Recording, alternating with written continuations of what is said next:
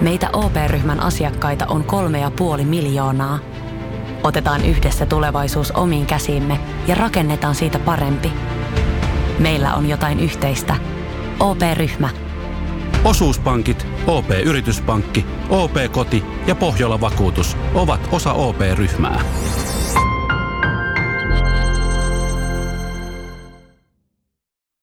Ja sit mennään Kaukosen laidalle.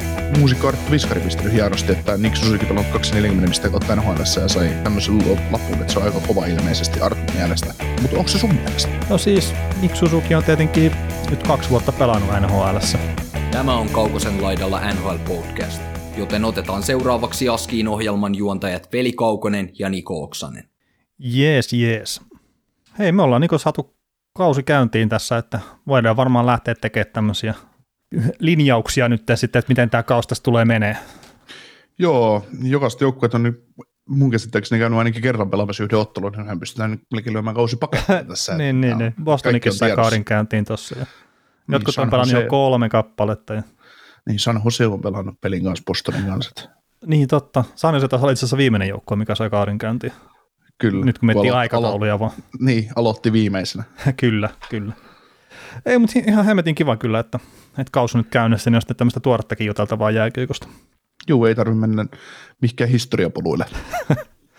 Joo, tota, tämä jakso, niin ihan pikkasen otetaan tietenkin kiinni siihen, että mitä tuossa on tapahtunut. Ihan se, ei niinku käydä läpi kaikkia pelejä, ei edes niitä, mitä ollaan katsottu, mutta varmaan jotain pientä, mitä nyt noista ekoista peleistä ja fiiliksiä ja semmoisia, mitä on tullut. Ja sitten mä veikkaisin, että pääosa on sitten ehkä kuitenkin tota, mitä näitä uusia sopimuksia tuli, tuossa aika moni nimekäs pelaaja teki jatkosopimuksen, niin veikkaus, että pääosa jaksosta menee siihen, ja sitten vielä jakson loppuun kysymyksiä niin kuin normaalistikin, niin, niin kuulostaako tämä semmoiselta humpajuonut, että niin pystyt ostamaan se?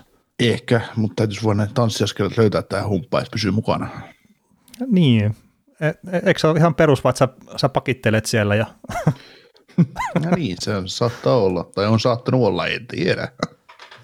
No, mutta mennään eteenpäin. No mennään eteenpäin, mutta ennen kuin mennään aiheisiin, niin otetaan nämä perusmuistutukset, että jos nyt et seuraa meitä vielä sosiaalisen median kanavissa, eli äh, Twitter, Instagram, Facebook, jne, niin se olisi meistä ihan hirveän kiva, että Twitterissä on at nhlpodcast.fi, Instagramissa ja Facebookissa on sitten at kaukosen laidalla, ja sitten uutena on tämmöinen kuin Discord, missä myös niin kuin voi tulla meidän kanssa juttelemaan, meillä on semmoinen 60 tyyppiä siellä nyt, jos en ihan väärin muista sitä, ja kyllä siellä on sitä keskustelua ollut ihan päivittäin jopa jonkin verran, että pääosin kyllä muiden vetämään kuin mun tai Nikon, että nyt esimerkiksi kun tämä nhl alkoi, niin tuntuu, että on hankala osallistua keskusteluun, kun on koko ajan jossain tulospiilossa, niin se 12 tuntia päivästä, kun on silleen, ettei voi avata kännykkää, niin on vähän, mitä mä teen.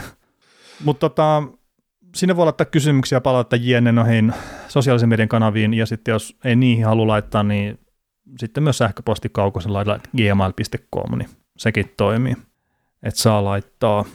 Meillä oli Instagramin puolella tuossa hieno, hieno öö, veikkauskilpailu, arva, arvauskilpailu, missä oli palkintona Alexander Parkovin fanipaita, ja siinä oli määrä arvata Parkovin tekemät pisteet ja peliaika ensimmäisen ottelun Pittsburgh Penguinsia vastaan ja 0 plus 2 oli tehot ja peliaikaa tuli se 26 minuuttia vai 24 minuuttia, mikä se luku mahtoi siinä olla, paljon se sai, sai ja paita löysi, löysi, löysi tota noin, voittaja löytyy tähänkin ja oliko 63 kappaletta 0, 0 plus 2 veikkauksia? Uh, 63 tai 64, mä en muista sitä. Joo, et, et oli mulla niinku Excelissä niinku ylhäällä noin kaikkia sillä ja 290 kahdeksan, kohan niitä tuli niitä veikkauksia. Kaiken, ei niin hyväksyttyjä veikkauksia vai kaiken kaikkiaan? Ei kun kaiken kaikkiaan, että siinä tämä yksi tärkeä sääntö, eli seuraa meitä Instagramissa, niin se nyt varmaan jää pääosalta täyttymättä ja se on sinällään harmi, harmi kerta. Sitten paitakin lähti semmoiselle, se taisi olla kolmanneksi vai neljänneksi niin kuin lähinten oikea tulos, mikä oli se, että oikeat tehot ja sitten lähimmäksi oikeita peliaikaa, että kun täysin oikeita tulosta ei löytynyt, niin siellä oli muutama edellä, mitkä sitten ei seurannut meitä, niin meni sitten tonne osoitteeseen paita, mutta meidän pitkäaikainen seuraaja kuitenkin, että laittoi viestin sillään, että voi paidan toimittaa kyllä ihan kotiovellekin. Silloin, kun mä oon noita kahvikuppeja toimittelemassa pitkin kyliä, niin hän keittää kahvit kyllä, mutta varmaan pistetään postilla kuitenkin, että Veli. Ai nyt lähtee auto. niin, veli, nyt, nyt, nyt, nyt, nyt. Jos tämmönen, jos kahvit keitetään, niin kyllä sun näytys nyt oikeasti lähtee. Ne ei vaan siis, ihan oike- siis ei, ei, ei mitään, siis tota, joo, hieno viesti ja tosi hieno asia, että tavallaan meni, meni paita meidän pitkäaikaiselle kuulijalle, koska mm. me, me, me tehtiin sanotaan, me tehtiin Kaukosen laidalla historian suurin kampanja tavallaan, tavallaan tässä, isoin palkinto, isoin palkinto tavallaan lähti ää, jakoon, ja siinä oli sitten paljon, tietenkin Instagramissa ää, huomattiin se, että paljon tuli u- uutta seuraajaa, ja paljon varmasti ihmisiä osallistui kilpailuun vaan siksi, että kun semmoinen kilpailu oli, niin sinällään ihan hieno, hieno että ei sillä ole mitään merkitystä sinällään, kenelle se paita lähtee tai kuka se voittaa. Se voittaa se, kuka on ollut siinä paras, mutta siis semmoinen ihminen, jos on meitä vaikka pari-kolme vuotta kuunnellut, niin se on tosi hienoa, että se menee just semmoiselle, koska, koska ne on niitä, ketkä on alusta asti tyyli ollut mukana ja, ja tavallaan ö, saa palkinnon siitä, että on jaksanut meitä tähänkin asti kuunnella, mutta, mutta tota, näin. Joo, ja se oli silleen, heiltä nyt toisinkin pitkäaikaisin kuulija nimi tuossa tuo Juureksen Kale, niin on harmi tavallaan, että tässä oli tämmöiset säännöt, että me ei pystytty sitten niin kuin manipuloimaan sulle sitä pelipaitaa. et, et sori, niin kahvikupit oli helppo heittää sinne suuntaan, mutta toi ei onnistunut enää. Äh, niin, niin. niin, niin, ja ikävä kyllä Juureksen Kale oli aika lähellä vielä kaikille. Oli, oli, se oli, siinä oli pari itse asiassa hänen eellä vielä siinä, että ja ne oli seuraajia myös, mutta että tosi lähelle pääsi kyllä. Hyvä, hyvä arvaus hänelläkin siis. Joo.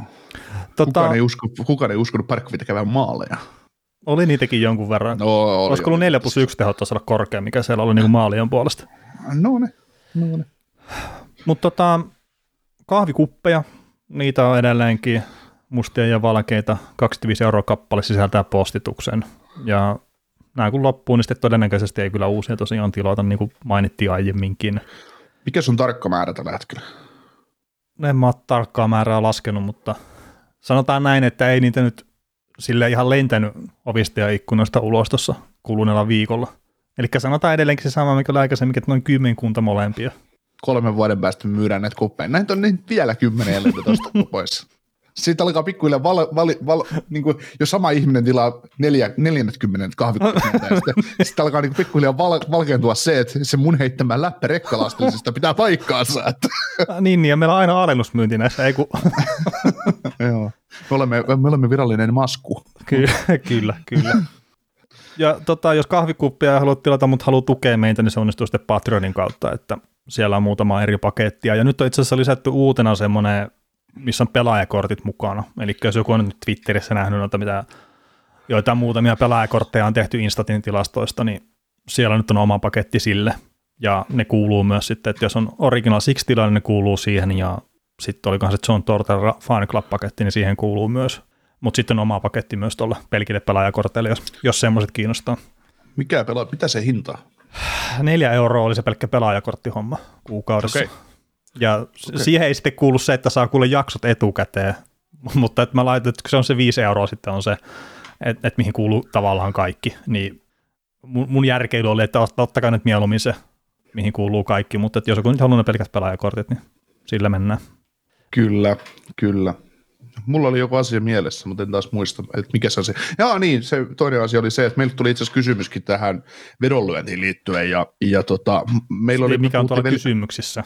Joo, mutta otetaan se tähän alkuun, koska, koska tota, ja, tai puhut, mä puhun tämän asian, koska ää, me ollaan, te, ollaan tehty nämä pelaaja-arviot ennen kautta ja sitä kautta sitten joukkuearviot. Me saatiin paljon kausien nakoitten aikana sitä juttua siitä, että, että miten me ollaan arvioitu joku joukkue, tai joku joukkue hyökkäys ei hyväksi tai näin huonoksi, tai miksi nämä alivahdit on näin huonoja tai hyviä. Niin joo, siinä on se meidän oma, omat laskuavamme, mitä kautta se on tullut, siis todella hatarat, hatarat mutta, eli, uh, mutta, mutta, mutta tota, näiden pohjalta sitten veli on tehnyt hienoa duunia meidän Exceleissä ja rakentanut, rakentanut eri joukkueille voimanluvut perustuen pelaaja materiaaliin ja valmennukseen ja erikoistilanteisiin ja tämmöiseen, niin sitä kautta nyt sitten mä oon, mä oon itse alkuvuoden ajalta tehnyt sitten laskenut kertoimia vetoihin, eli ottelun voittajaa vaan. Jokaisesta ottelusta laskettu raja-arvot ja kertoimet, ja, ja mulla on tarkoitus, että mä teen sitä ainakin jouluasti. Arvioin jokaisen pelin, ja, ja katon, katon, että mitä se juttu tulee olemaan, tai paljon, että onko se voitollista, tai onko se järkevää, järkevää katsoa näiden omien arvioiden puolesta. Ja sitten jos ne alkaa näyttää siltä, että oltaisiin edes jouluun mennessä voitollisella puolella, niin mä todennäköisesti pistän jonkun IG, kun Twitter-tilin pystyyn asialle ja rupean niitä julkaisemaan sitten Twitterissä ja meidän kaikille kuulijoille katsotaan kevät, että miten se menee. Ja sitten mahdollisesti, jos meidän podcast tai muu toiminta jatkuu vielä ensi vuodekin, niin ruvetaan katsoa, että jos, josko, josko tekisi sitten vähän enemmän vielä töitä niiden eteen ja myisi tämmöisenä pelaajakorttityyppisenä sitten Patreonin kautta niin tilaajille, että tämmöisiäkin mahdollisuuksia tässä tulee, että katsotaan, katsotaan mitä menee. No joo, mä vähän veikkaan kyllä, että toi vedonlyöntiin liittyvä rahastaminen, niin se ei tule ole ikinä meidän juttu, mutta sä ei voit henkkohtaisesti tehdä ihan mitä sä haluat. niin, mutta siis sillä lailla, että, että tota, tämmöisiä erilaisia vaihtoehtoja, että jos semmoisia t- tulee, niin katot, katsotaan, mutta siinä, siinä on yksi semmoinen mielenkiintoinen, mutta mä haluan ensin omissa syövereissäni katsoa, että miten se, miten se homma toimii ja se niin niitä lähtee julkaiseen kellekään, koska se voittava vedonlyöntihän siinä sitten se pointti on, että ei mitään, ei, ei halua että löisi, että arvio olisi järkevä tavallaan. Ja niin, ja sitten voittava vedonlyönti, niin ne on todella harvassa ne ihmiset tässäkin mm. maassa, jotka sitä oikeasti tekee sillä, että ne pystyy elättämään itsensä, joten kukaan, joka kuuntelee tätä, niin älkää kuvitelko, että tuutte tekemään vedonlyönnillä itselänne tiliä. Todennäköisesti Kyllä. näin ei tule tapahtuu. Ja no mä itse asiassa aika varma, että meitä itse asiassa kuuntelee ainakin yksi semmoinen, mikä saattaa jopa vedonlyönnillä tehdä tilinsä, mutta että kaikille muille mä kyllä melkein suosittelen, että älkää lähtekö siihen kelkkoon. Niin, älkää kuunnelko ainakaan, mitä, mitä, mitä mieltä minä olen peleistä. Että. Niin, tai itsekään, että... öö, mainitaan WhatsApp, sinne saa laittaa viestejä, myös ääniviestejä, jos haluaa. Odotetaan jännityksiä, että minun tulee ensimmäinen ääniviesti. Nyt on taas tullut WhatsAppiin viesti kyllä joo, mitä Niko ei tehdä ja sen sisältöä, mutta se luetaan kuitenkin tuossa loppupuolella numero on 045 783 136 38. Et sinnekin saa laittaa palautetta. Ja tota, oh, niin, jatka vaan. No mä olin sanomassa, että Hoki GM on ja menee siellä, että mä en ole käynyt katsoa omaa joukkuetta tässä jälkeen, kun mä teen sen. Että... Mut joo. Joo, tota, tämä on niin mielenkiintoista, että tässä on nyt jakso ollut 12 minuuttia käynnissä ja, ja tota, sitten kun meillä yleensä lukee siinä alkupaskat tai jotain muuta vastaavaa, niin, mi- niin. kerrotaan näitä settejä, niin mä oon sellainen miettinyt, että, että toivottavasti ihmiset ei skippaa näitä juttuja, koska mun mielestä meidän ihan hyvää juttua tähän ensimmäisen varttiin, että vaikka se niin, niin millään, millään tavalla mihinkään. No, niin no itse asiassa se, meidän kuulijadata on silleen, että se aika 15 minuuttia, se on hyvä ja se lähtee laskemaan, että se on niin. taas se paras 15 minuuttia podcastissa. Ai jaa, okei, okay, että meillä on tämmöinen tilasto. No niin, se on hyvä no ei, siis oikeasti, oikeasti iso kiitos sille kaikille, jotka kuuntelee meitä, niin meidän läpikuunteluprosentti on semmoinen 90. Ja sitten kun niitä on kuitenkin niitä kuuntelijoita jonkun verran, niin mä sanon, että se on niin todella hyvällä tasolla podcasteihin, mitä mä niin itse olen ymmärtänyt. Ei, ei, ei hypätä vaan aina niin sanottu mielenkiintoisen aiheeseen. Että. No ei, ja sitten kun mä en ihan liian tarkkaan timestamppaa näitä kuitenkaan. Mutta oliko sulla jotain muuta vielä? Ei ole, lyökkijakku tolppa. Jees. Tota, kaus tosiaan hei alkoi alko NHL ja tuossa ainakin ESPN ja TNT laitteli semmoisia lukuja pöytä Yhdysvaltain puolelta, että on kaikkien aikojen katselun startti ollut. Että esimerkiksi toi ESPN laittoi, että 2019 tämä mikä on tämä doubleheader, eli tuplapeli ollut avausyönä, niin 54 pinnaa. 2019 vuodesta tullut ylöspäin katseluvut ja viime vuodesta niin 19 pinnaa. Ja sitten tämä Pittsburgh ja Tampan välinen peli, niin tämä on ollut kaikkien aikojen katsotuin kaapelipeli sitten avausten osalta NHL, ja teen teiltä vähän vastaavaa lukemaa sitten niin kuin toisen päivän osalta, että hienoa, että kiekko on takaisin ja sitten se on tuolla Jenkessäkin, että semmoisilla kanavilla, mikä tavoittaa yleisöä tosi paljon enemmän kuin aiemmin, niin se sitten näkyy katsojaluvuissa. Ja tästä itse asiassa tuli mieleen näistä katsojaluvuista ja muista, niin Gary Bettman muistaakseni puhuu liikan taloudesta vähän siihen malliin, että tällä kaudella ne pääsee jo samoihin tuloihin kuin mitä ne oli odottanut ennen ensimmäistä koronakautta. Eli käytännössä liikan tulot palautuu ehkä vähän nopeammin kuin mitkä on ollut ne spekulaatiot tuossa vielä kesällä esimerkiksi. Eli uh, liika joo. itsessään tekee varmaan nollatuloksen nyt tällä kaudella. Se, se oli se, niin kuin, mitä mä itse luin sen tai kuulin sen Batmanin lauselman. Joo, siis tota, nämä oli niitä juttuja just, mistä me puhuttiin, tai mä ainakin nostin varmaan viime talvena ylös tai jotain muuta, että kun mä oon puhunut sitten palkkakatosta, että koska palkkakatto lähtee nousee ja totta kai siihen vaikuttaa se, että koska velat on maksettu takaisin ja mm. sehän on tosi hieno juttu, jos ne tästä kaudesta jo pääsee nollatulokseen, koska... Niitä, että pelaat koska, enempää velkaa enää sarjalla. Niin, niin siis sitä, sitä juuri, että, että ensi vuonna ne pystyy maksamaan velkoja takaisin ensi kaudella, mutta toki mm. ei se vaan, ei se, no mun on vaikea nähdä, että esimerkiksi Jenkkien puolella äh, tulisi mitään koronasta niin suurta mullistavaa asiaa, että yhtäkkiä löytettäisiin pelit seis. Et en mä usko siihen. Niin, Totta no, kai se on mahdollista. Se on mahdollista, mutta mä en usko siihen. Ja sitten se just, että kyllähän tähän nollatulokseen, mahdolliseen nollatulokseen, mikä tällä kaudella tulee, vaikuttaa se, että Kanadan puolella on hallit saatu täyteen. Ja ne tulee olemaan täynnä. että... Joo, joo, se varmaan just, että, että esimerkiksi Torontossa taas olla ihan kauden alla tuli se tieto, että ne saattaa hallin täyteen. Joo, Onta, on, Ontario ja sitten niin. tuli Kepekki. Kepekki oli itse asiassa ennen, sitten tuli Ontario, missä on Toronto ja Ottava. Mutta siis totta kai on ihan hemmetin iso vaikutus, että se kuitenkin tulee se hallin kautta pääosaton liikan tuloista edelleenkin. Että vaikka TV-sopimukset on mennyt ylöspäin ja ESPNn kautta nyt tosi paljon, ja sitten kunhan Kanadan diili uusitaan, niin sieltä tulee myös lisää dollareita, mutta positiivinen silleen toi startti. Ja että niin. mihinkä suuntaan sitten, että pari-kolme vuotta varmaan on, niin kun se lähtee oikeasti nousemaan tuo palkkakatto, mutta sitä odoteltiin paljon pitempääkin aikaa. Joo, siis niin, se on ihan nyt siitä kiinni. Ja siis mä, mulla oli itsellä se, että mä en ole ollut tosi optimistinen sen palkkaton nousun suhteen koko ajan, ja sä oot lyönyt mun he, loukkaavaa hevosta, niin rauhoitu nyt saakeli äijä. Rauhoitu nyt hevonen, että polleet pysynyt perhana askelilla, niin, niin tota, mulla oli just se, että tavallaan mun ensimmäinen ajatus silloin, kun tämä homma on, niin kuin tässä lähti pikkuhiljaa eteenpäin, niin mä ajattelin, että tämä kausi voisi olla ehkä Kanadan puolella semmoinen, että se olisi 50 pinnaa.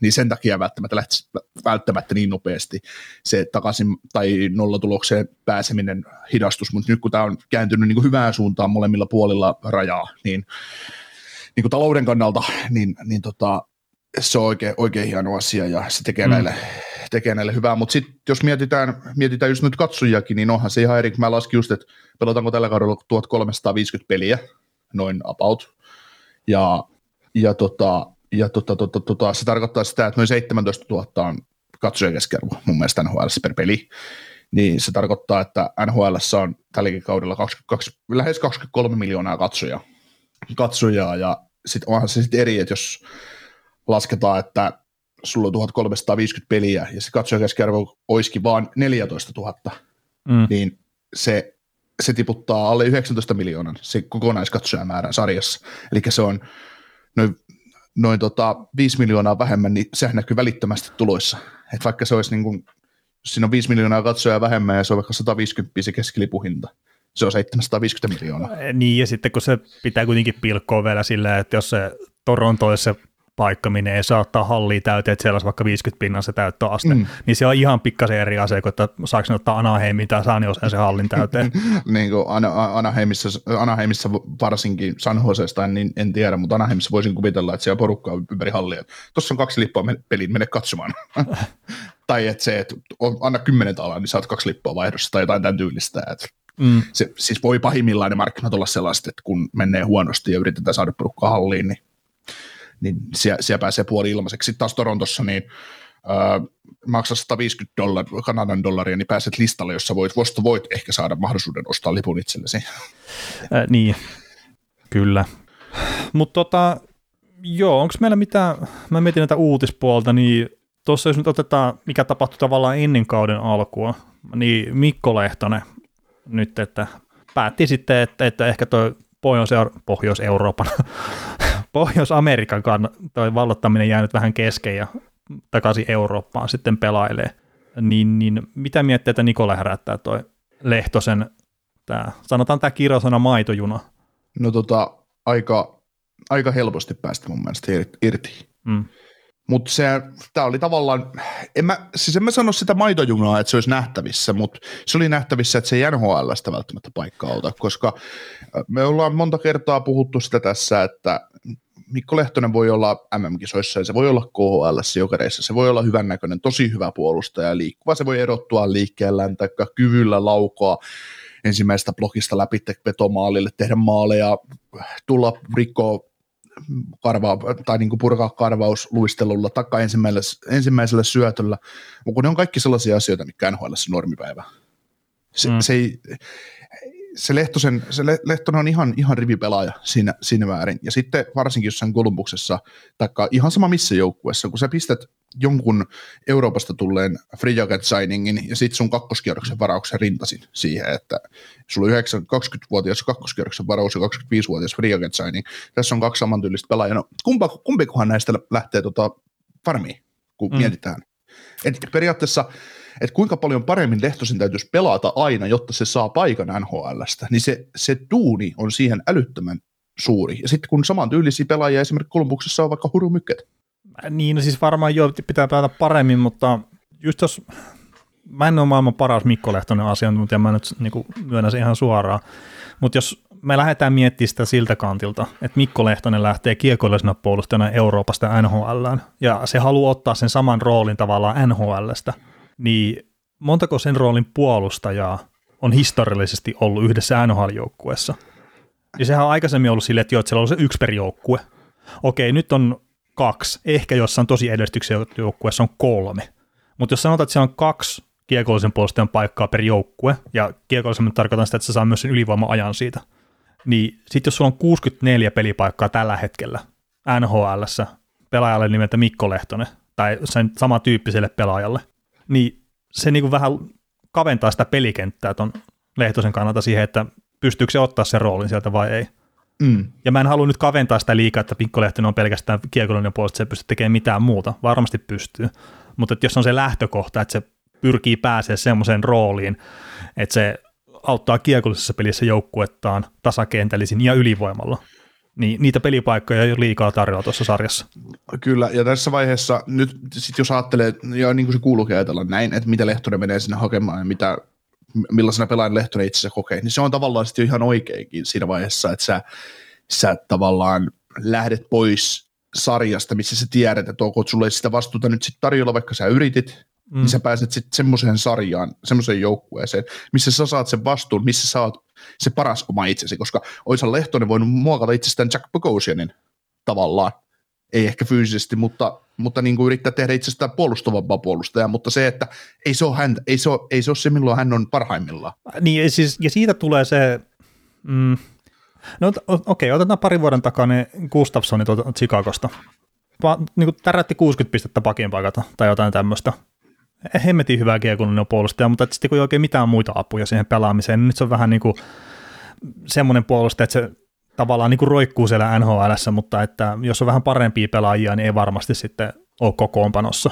Niin okei, mä laitan Lehtosta ihan siihen kategoriaan, mutta sitten otetaan vaikka tämä, öö, hetkinen, nyt rupesi olemaan tyhjää, mutta tämä Dallasin iso suomalainen puolustaja, mikä pelasi Anaimessa, Hakanpää. Hakanpää, niin otetaan Hakanpää, niin sitten tavallaan Hakanpää niin silloin periaatteessa siihen kokoonpanoon kuusi paikkaa. Kertoo on isokokoinen puolustaja, mikä pelaa kovaa, millä on riittävä kiekollinen taito, mutta se ei ole myöskään sitten sinne puolustuspäähän mikään sukka, vaikka ehkä ollaan jotain semmoista puhuttukin tässä podcastissa aikaisemmin. Mutta just, että Lehtoselle, jos sillä on yksi tai kaksi paikkaa per joukkue, hakan päällä, sillä on kuusi paikkaa. Että sitä voi periaatteessa peluttaa missä tahansa kohtaa. Mm. Okei, okay, joukkueen kusessa siinä kohtaa, jos hakanpää on niiden ykköskiekollinen pakki, mm. todennäköisesti. Mm. Mutta, Mitä, mutta Hakanpäältä pois. Mutta. Niin, niin, niin, mutta se, se vaan niin kuin, että Hakanpää ja Lehtonenkin, että jos näitä nyt vertailee puhtaasti keskenään, niin toisella on paljon enemmän pelipaikkoja sen takia, että millaiseksi pelaajaksi on itse luonut tuolla nhl sitten. Mm. Ja sitten kun sä näet nämä kaksi pakkia MM-kisoissa, niin kumpaa sä kiinnität huomioon? No Lehtosen, ja se on todennäköisesti niin. parempi siellä, ja, ja niin. se on siinä oikeassa roolissa siinä niin. kohtaa. Ja niin, sekin niin. just, että Lehtonen jossain toisessa joukkueessa, Toronto, Columbus, kumpikaan niin valitettavasti nyt Lehtosen kannalta ei ollut oikeita joukkueita, mutta just se joku pari vuoden takana Chicago olisi saattanut ollakin. Mm. Mutta tota, joo, ei, ei ollut tarkoitus jäädä sen pitempään niin kiinni tähän, mutta mä vaan mietin itse tätä Lehtosta just sitä, että minkälaista pelipaikoista se taistelee ja miten vaikea, että jos puhutaan, että sä oot niin kuin top 60 puolustaja koko NHLssä kiekolliselta taidoltaan, niin no en mä sano sitä, että Lehtonen voisi sitä olla, mutta ei se sitä paikkaa nyt lunastanut. Mm. Ja kyllä se tavallaan, että jos et sä sitä Kolumbuksen hetken pakistusta sit ota, niin niin, niin kyllä nämä aika vähissä ne paikat sitten muuten Brian HL on, että varsinkin niin, syksyllä. No, no joo, etenkin syksyllä, mutta että jos miettii ne Verenskit ja kumppanit, Boquistit, mitä sinne tuli, niin kyllä, kyllä se, niin me, se nähtiin tavallaan, kun me tehtiin sitä ennakkoa, niin se tavallaan nähtiin se tietukossa sille Lehtoselle siinä kohtaa. Mm, niin, olisi tarvinnut voittaa niin monta pelaaja edestä, ja sitten jos ajattelee sitä vasenta puolta, että siinä on Verenski Kavrikko, Kavrikko vedessä, niin sulla jäi yksi paikka siihen pakistoon, mihin sä voit päästä. Mm. Ja sitten sä joudut taistelemaan just Andrew Peakin tai Dean Kukanin tai Scott Harringtonin kanssa. Ne on kaikki pelannut NHL jo paljon, no Peak vähän vähemmän, mutta siis se, että joku Dean Kukankin, niin no itse asiassa taitaa olla raitti, mutta kuitenkin, kuitenkin, niin siinä on paljon sellaisia, ketä sun täytyy selkeästi parempi olla, jotta sä laittaisit sen Dean Kukanin farmiin. Niin, sepä se. Tota, mitäs muuta sä haluat nostaa esille ennen kuin hypätään jatkosopimuksiin, kertaa meillä on tässä jonkun verran näitä aiheita, mutta tarvitko kaikkia sitten ottaa? Tota? Joo, ei mä, tota, mennäänkö pikaisesti liian aikaisia arvioita No joo, siis mennä, mennään vaan. Sulla on varmaan jotain muutakin kuin Arizona on huono. no siis mä oon Arizonaa nähnyt, mä kattelin sivusilmällä sitä Buffalo-peliä, mä kattelin sivusilmällä sitä Columbus-peliä ja, ja tota, mä en niin kuin, en käsitä, siis niiden tämä taktiikka tosi huonoista maalivahdesta alkaa kustaa, kun ne lykkäsi sen veimelkan maaliin. se, se, se, melkein voitti sen peliin. niin, niin Arizonalla on potentiaalista, potentiaalista nollasta pisteestä nyt yksi liikaa mm. ensimmäisen kahden pelin jälkeen, mutta se, siis se Carter Huttori toimii kyllä siinä ihan Arizonan mukaisesti siinä ensimmäisessä pelissä, että, että, että Joo. Omi oliko 23 veto, veto kohti Huttoria, että se oli, se oli aika, se oli aika täydellistä, mutta tota, itse asiassa Buffalo sitten taas, niin sehän näytti, sehän näytti tota, eten, etenkin Arizona vastaan tosi, tosi hyvältä, että mm. tosi semmoista raikasta pelaamista, mutta kyllä sitten taas huomasi, huomas, että, että, että, että, kyllä paikoista pitäisi sitten maaleikin pystyä tekemään, että Skinnerillekin oli aika monta hyvää paikkaa siinä ja muilla, että oli, ja siis se on harmi, että sieltä nyt on muutamia pelaajia sivussa, että just esimerkiksi Middlestat, niin olisi ihan kiva nähdä, että mitä se olisi tuonut ekstraa tuohon et esimerkiksi Tedulan Kosenssia katteli eilen, niin kyllä siellä muutama semmoinen juttu oli, no siis sattui jo tietenkin virheet ja oli siinä hyvääkin, mutta että joku toinen jengi on saattanut iskeä vastaan aika paljon tylyymmin kuin Arizona niistä kiekon menetyksistä, mitä tuli hyökkäysalueella. Mm. Niin, kun just joku joukkue iskee vastaan paremmilla pelaajilla ja sitten tulee Arizona iskee huippukentällä Beagle Eriksson Lad, niin no hei, on, hei, hei, hei, Andrew Ladd teki maalin, kuule, älä, älä nyt niin, tällä. Niin, teki, niin teki, mutta kyllä hänkin maali tekee, kun hän pääsee noin puolesta toista metristä maalista, pääsee laukomaan niin kuin Van Timerin, niin kyllä se onnistuu. Joo, mutta tota, toi itse asiassa tuosta Buffalosta, niin, niin, niin toi oli tuo Mike Harrington, mikä taitaa olla Buffalo Newsin, tämä beatwriter, eli iskukirjoittaja, niin, niin se tota, oli tuossa Jeff Marek Showssa, eli nykyään ei ole enää Hockey Central at Noonia, vaan on Jeff Marek Show, niin se oli siinä vieraana ja se tota, mä sanoisin, että jopa aika tylysti kertoi siitä, että, että miten pihalla Ralph Kruger oli valmentajana. Että sillä, se sanoi niin jotenkin sille, että sillä ei mitään hajua siitä, että mitä se on tekemässä. Ja sitten joukkue oli Krugerin aikana semmoinen, että se harjoitteli huonosti ja sitten kun sä harjoittelet huonosti, sä pelaat huonosti. Ja että nyt tämä on muuttunut täysin sitten Granato-aikana tämä homma. Ja täytyy kyllä sanoa, että mä todella oikeasti toivon sitä, että Buffalo silleen kääntää tuon suunnan kerran, siellä on niitä palasia kuitenkin olemassa. Että tietenkin aikeinen tilanne pitää saada ratkaistua ja kaikkea tämmöistä, mutta niin, to, siis ei tämä pudotuspelijoukkue ei tule ole. Mä en jaksa uskoa siihen hetkeäkään, vaikka nyt onkin mennyt pari peliä hyvin. Mutta se ilme, millä ne pelasivat teki just tota Arizonaa vastaan, niin mä tykkäsin sitä tosi paljon. Ja mä toivon, että me ja, nähdään sitä jatkossakin. Niin ja ilme, millä se pelasi viime kauden loppuun niin, niin, Se jatkuu tavallaan siitä, kyllä. kun nämä kaksi peliä jatkunut. Että. Kyllä. Ja Rasmus Dahlin mä tykkäsin tosi paljon siitä kyllä, kyllä tuossa Arizona-pelissä ainakin, että Kyllä, juu. Mutta mut odotetaan, odotetaan, että sieltä tulee joku muu vastaan kuin Arizona tai Siipirikkonen Montreal Canadiens, niin, että mitä tälle joukkueelle tapahtuu. Että, että, että tota, jännä nähdä, mutta toivottavasti nyt Buffalo pelaisi, sanotaan, sanotaan että semmoista voittaisi nyt 30 peliä, niin se olisi mm. siis kiva nähdä tältä joukkueelta. Kyllä. Ja, ja hei, toinen pakki, mikä on pakko nostaa esiin, niin toi Jacob Bryson. Se oli myös tosi hyvä. Et siinä Jokiharju vähän huonoon kohtaan saattoi ehkä loukkaantua, että että, että, että vaan tuo Bryson nyt vei sitten sitä pelipaikkaa, mitä itse oli ainakin Jokiharjulle kaavailu. Kyllä, mutta tota, Montrealiin otetaan sen verran, että, että totta, tota, kauden avauspelissä Torontoa vastaan, niin no Toronto oli kyllä sitä aivan sukka kanssa siinä pelissä, että Montreal oli jopa lähellä voittaa sen matsin, mutta, mutta, mutta jos ajattelee kokonaisuutena kolmea matsia, en ole kyllä kaikki, kaikkia kattonut, mutta kyllä se jotenkin tuntuu siltä, että se kärsii just niistä puuttuvista pelaajista aika rajusti. Että mitä nyt tietysti Jonathan Druan teki ihan hieno, hienosti on saanut, sai heti onnistumiseen näin, mutta, mutta kyllä se, kyllä se Weberin, Weberin ja Edmundsoninkin ja no miksei se Pricekin, niin vaikuttaa aika, aika, aika rajusti. Että toivottavasti nyt Edmundsonin saisivat mahdollisimman nopeasti takaisin, ettei nyt ihan lähtisi luisu. Joo, mä en ole sekuntiikaan katsonut Montrealin pelejä vielä, että no vaikka mä joku, onko mä 12 vai 13 peliä kattonut, niin Montreal ei ole vielä päässyt listalle. Toronto on pelannut kolme kertaa ja sä et ole nähnyt, sä et ole nähnyt Montrealin kertaa. Siis mä oon katsonut Torontoa vaan tämän viimeisimmän pelin ottavaa vastaan. Oho. Että en mä ole niin fanipoika kuitenkaan. Auston Matthews ei pelaa, niin miksi mä katsoisin? No niin, se on ihan totta. Niin ja tämänkin pelin katsoit niin ottavan näkökulmasta. Että Nimenomaan. se ei seurannut mitään muuta kuin ottavaa. Joo, ihmettelin, että miksi Brady Tatchak oli niin näkymätön siinä. Joo, ja tiedän, että ei pelannut. se oli taas piikki meikäläisen suuntaan, vai siitä. näitä on tällä, tällä kaudella on alkanut tulee näitä. no, no pitää pikkasen. niin Twitterissä, niin Discordissa, ja niin podcastissa, että joka paikassa tulee piikkejä. Niin, mä laitan Twitteriin sulle vaan, että seuraa nyt edes vähän alusta. Joo. Ja itse asiassa täytyy nyt siihen sitten kommentoida sen verran, kun se Puljärvi teki tosiaan sen kauden avausmaali ja huusiko Sportsnetistä Bison Kingia, vaikka mikä se oli. Sit, mm. ja mä, mä, nauroin, siis mä nauroin siis sitä termiä, mitä ne siitä käytti, että ei todella, totta kai ole se video nähnyt ja kuvat nähnyt sitä Puljärvestä, että mikä homma siellä menessä, menossa, mutta se Bison King oli niin loistava, loistava mm. ilmassa, ja mä nauroin, nauroin sitä, niin kuin täällä menee silmissä, että hemmettiä, että nyt se voi niin se on varmaan jotenkin siihen Tiger King-sarjaan niin semmoinen tavallaan. No siitä jos, jos, jos mitään havaintoa. Aa, no, no se on Siis semmoinen Netflix-sarja, mikä tota... Mikä se on? no, lähdetäänpäs niin nyt ihan perusteesta. No ei, mutta siis, tota, siis Tiger King, niin se tuli silloin tota Netflixin, kun korona alkoi aikana, ja se oli varmaan yksi maailman katsotuimpia TV-röjä yhteen väliin, tai dokumenttisarjoja, ja siis mekin katsottiin se puolison kanssa, ja se oli, siis semmoinen, se oli niin hämmentävä sarja, että se oli aina pakko katsoa se seuraava jakso, että mitä tässä tapahtui, että se oli niin semmoinen hämmentävä sarja kaikkineensa. Mutta että, siis hyvää viihdettä lähinnä, että suosittelen kyllä, jos kiinnostaa ton tyyppinen. Niin jos tykkää pod- meidän podcastin lisäksi kuunnella jotain muuta viihdettä, niin, niin, niin katsokaa Tigerikin.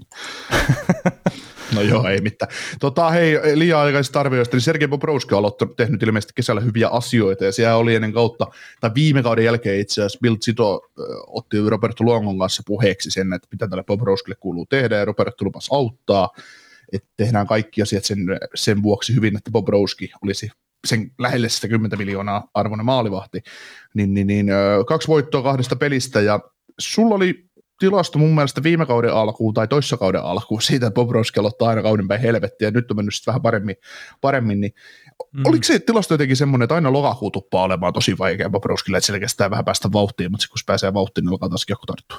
Mä just rupesin muistelemaan, että tota, se on hyvä, kun sä heidät tuommoiset, sulla oli joku tämmöinen juttu, ja sitten ihan varma, mutta ehkä... en, siis, sä, siis sä oot siitä oikeasti puhunut, mutta... mutta Joo, ja en mietin, mä sitä että... epäile, mutta että just, että esimerkiksi tilastoja ja muuten on tehnyt aika monista eri asioista. Mutta muistelisin, että Bobrovski on tosiaan ollut se, että, että Kolumbuksenkin kaudet on välillä mennyt siihen, että, että se lokakuu on mennyt esimerkiksi huonosti. Joo. Mutta eihän se pelkästään nyt ikään huoneja alkukausia on vetänyt. Ja nyt itse asiassa se eka peli, mistä meillä oli se paitakisa, niin, niin, niin no katoin sen, siinä Bobrovski teki monia ihan älyttömän hyviä torjuntoja. Mm. Ja siellä päästetystä maaleista, niin oliko Ekpad, nätti ohjaus oli yksi taisi olla siinä ainakin, mikä meni Poproskin selän taakse ja, ja tämmöisiä, että sillä voisi olla paljon paremmatkin tilastot kuin mitä sillä on tällä hetkellä.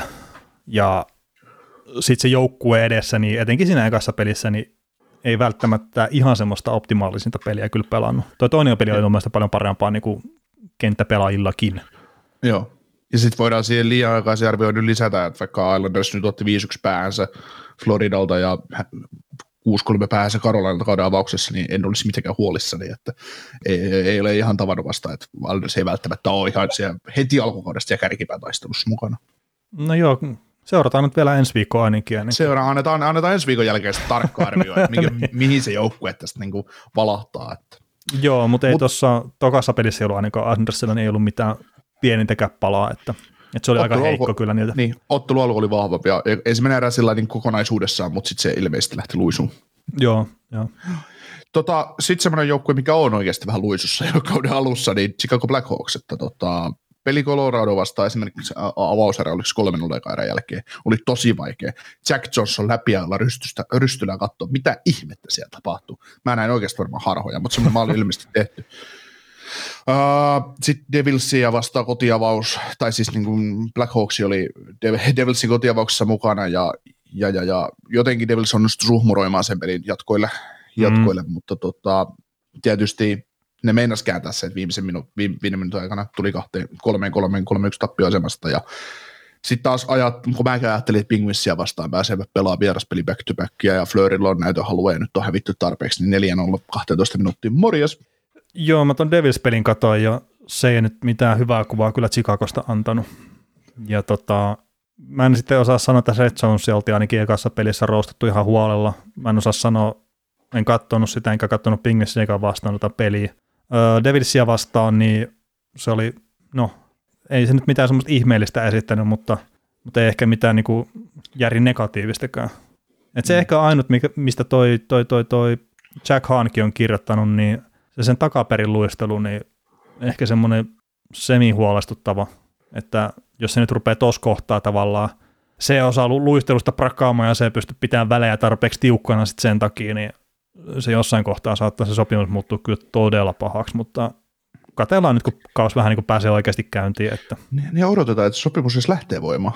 niin, no siis sekin vielä, että jos se nyt ei ole vielä voimassa se sopimus, niin, että miten pahat se näyttää sitten, kun se alkaa.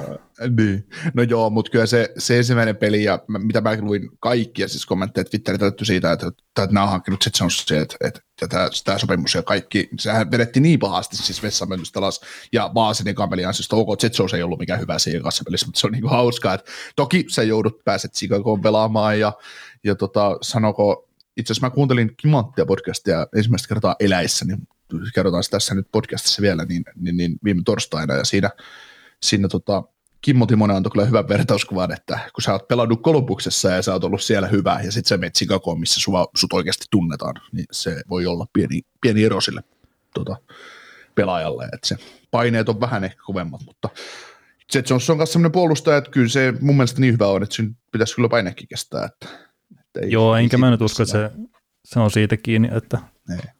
Et katsotaan ja ehkä se eniten mitä tavalla itse ihmettelee siitä, että se olisi ykkös YVssä viivaa pyörittämässä, että mä en edelleenkään näe Seth Jonesina semmoisena pakkina, mutta että onko Chicagossa sitten parempiakaan. Mm-hmm. Ja siis se nyt on kuitenkin sitten just Chicagon pakistostakin, niin onhan se silleen vähän ikävä yksin siellä, ainakin muun mm. silmään. Niin, siis äh, hän on siellä ja sitten tulee just seuraavan kodin jätkiä, niin McCabe ja toi toi, toi, toi Conor Murphy. Että... Mm, ja McCabe on haukuttu myös tosi paljon. Joo. Silläkin saattaa olla pieni yllätys se, että, että kun sä menet Chicagoon, niin siellä on erilaisia pelaajia ympäri, mitä oli Buffalossa. Että, no niin, se varmaan on Jet Jonesille sama, että erilaisia pelaajia ympärillä, mitä oli Kolumbuksessa. Niin, ei tullutkaan jengi mukana siinä. ja, niin, ja sitten, mm, mä en muista kuka se oli, mutta että joku oli Twitteriin pistänyt sille, että mitenköhän pitkään tämä Tate harrittelija saa olla tuolla penkin takana. Ja, ja siis se on niinku ihan... Äh, niin ja siis, ei, en, siis en mä osaa sitä joukkuetta valmentaa paremmin, en mä sano sitä, mutta kun Chicago on ollut mun mielestä koko sen Collingtonin ajan sitä, että, että se pelastaa upporikasta ja rutikäyhää. Että siinä ei ole välttämättä se pelin rakenne ainakaan sinne puolustussuuntaan sille kasassa ihan älyttömän hyvin. Niin se on kyllä ihan mielenkiintoinen tosiaan, että, että hänen kanssaan, kun nyt lähtee vielä tähän viimeiseen yritykseen sitten tuolla rungolla. Joo, iso raha puolustajista vielä sen verran, että Jonesia tuossa nyt käsiteltiinkin ja pelannut sen 26 minuuttia per pelikauden alkuun, mutta Darren Nurse, niin, niin tota, 30 minuuttia per peli kahteen matsiin, 0 plus 2 tehot, että et tota, sanotaan, että puolustajan vastuuta on tullut, mutta molemmilla on korssit kyllä esimerkiksi aika kauheat, että jos joku nyt siellä sai bingossa merkin, niin, niin tota ihan hyvä, kun mä mainitsin korsin. mutta joo, tota, No, en mä tiedä, mainitaan nyt iso rahan puolustusta Doki Hamiltonia, että 17 sekuntia kesti, kun teki ensimmäisen maalin tuossa Devilsissä. Ja taisi olla NHL-historian nopein puolustajan tekevä avausmaali niin kuin tässä kyse, niin kuin uudessa organisaatiossa, että, että aika kova. Joo. Mutta toisaalta en mä tiedä, onko sillä mitään merkitystä, että sä teet 17 sekuntia sen maali. Vähän parempi startti kuitenkin, eikä kuin Seth Jonesilla. Joo. Uh, Nikita Kucherov otti sitten vähän hittiä hän ei enää ole iso rahan puolustaja, mutta tämmöinen yleinen uutinen. niin joo, Capitalsia vastaan katsoin sen videoklipin, niin ei siinä oikein tapahtunut mitään, mutta niin vaikutti nivusvammalta. Että et sitä se ainakin piteli siinä. Et toivottavasti nyt ei ole pitempään sivussa peleistä kuin Zerovi, että noin runkoseräpelit jäänyt vähän vähin tässä viime aikoina. Kyllä. Tota, Gabriel Landeskog kauden ensimmäisessä pelissä Chicago vastaan, niin päätti sitten kaatunutta Kirpi Dahia käydä taklaamassa metrin päästä laitaa, ja Dahi otti vähän hittiä ja pari matsia pelikieltoa ruotsalaissentterille, niin, tai sentterille kuin kapteenille, niin, niin tota, mitä mieltä sä sitten tilanteesta oot? Mm, siitä, olisi, siitä olisi voinut itse asiassa antaa enemmänkin. Olisi voinut antaa enemmän, mutta tota, mainitaan vielä, että tietenkin se on kapteeni nyt sivussa tosiaan sen pari peliä ja, ja sitten McKinnon on nyt ollut myös koronan takia sivussa alkukauden, että siellä on tota, Coloradossakin jonkun verran huolia tuon kokoonpanon kanssa, mutta toi Landeskogin taklaus, niin en mä tiedä, miksi se piti siinä kohtaa enää taklata. Että just se pari metriä laidasta irti, kaveri ollut polvillaan siinä jo kaksi viikkoa oltiin, että se tulee se Landeskogki siihen, ja silti vielä piti taklaa. Niin olisi voinut mun mielestä antaa enemmän. Mä en ole nyt katsonut Landeskokin historiaa tai muuta, mutta että en tiedä, pitäisikö olla mitään merkitystä. Ei, ei pitäisi, koska tämä on semmoisia, tämä on, niinku, on turhaa. Siis tuossa voi päättyä uraa tuossa tuommoisessa mm. tempussa. Et ei, se on ihan turha taklaus. Siis tuosta voisi lyödä viisi peliä saman tien, että et varmaan tee uusiksi. Ja lyödä oikeasti sakkoa. Siis antaa ihan niin kuin, ihan mm. niin kuin, en mä nyt muista, mitä Tom Wilson on sakkoja saanut hänen tempuistaan, mutta ihan samanlaisen rangaistuksen. Niin. Ei tommosia tarvitse tehdä. Niin, no siis ne ei sakot, ei, ei, ei, siis ne sakot on silleen, että ne on sitä työehtosopimuksesta että mikä se onkaan se viisi tonnia vai mikä karkkiraha se onkaan se maksimi, ja sitten mm. ne joutuu pidättää palkkoja sen takia, että saa pelikieltoa, niin se niinku rankaisee rahallisesti isommin. Mm. Mutta puhtaasti niitä sakkoja, jos haluaa isompia, niin sitä vaan pitää muuttaa sitä työehtosopimusta, ja pelaajat ei kyllä siihen varmasti suostu. kyllä. Mutta tota, tota, joo, siis olisi pitänyt saada se viisi peliä minimissään. Et ei, ei mun mielestä niinku mitään järkeä tuossa. Joo, kun ei, ei siis siinä, siinä, missä nyt tappelut ei kuulu jääkiekkoon sen paremmin, ja, mutta niitä tulee spontaanisti ja se edelleen hyväksyttäkö jolla, jossain määrin, mutta se, että tämmöiset keissit, että kaveri on niin kuin polvillaan liuhu ja toinen käy vetämässä niin kuin aivan turhaa. Tämä on ihan niin kuin samaa luokkaa oli se Myersin taklaus armian, kun se täräytti päähän armiaan mm. viime kaudella. Niin ihan, miksi sä käyt tekemässä mitään tollasta? Ei, ei, ei, ei mene jakelu. Mutta sitten on myös toinen pelikielto, mikä ei mene jakelu, on tämä Dylan Larkinin peli, pelikielto Detroitista, että mm, toi Matthew Joseppi kävi vetämässä hänet poikkarilla poikkaria selkään, tai antoi vähän vauhtia selästä, en muista oliko siinä poikkaria, mutta jota, jo, kuitenkin niin Larkki päädellä päin laittaa ja, ja jäi vähäksi aikaa jäähän ja nousi saman tien pystyyn. Ja, ja, ja en ja, tiedä katsoa, että oliko tuomarilla käsi pystyssä vai ei.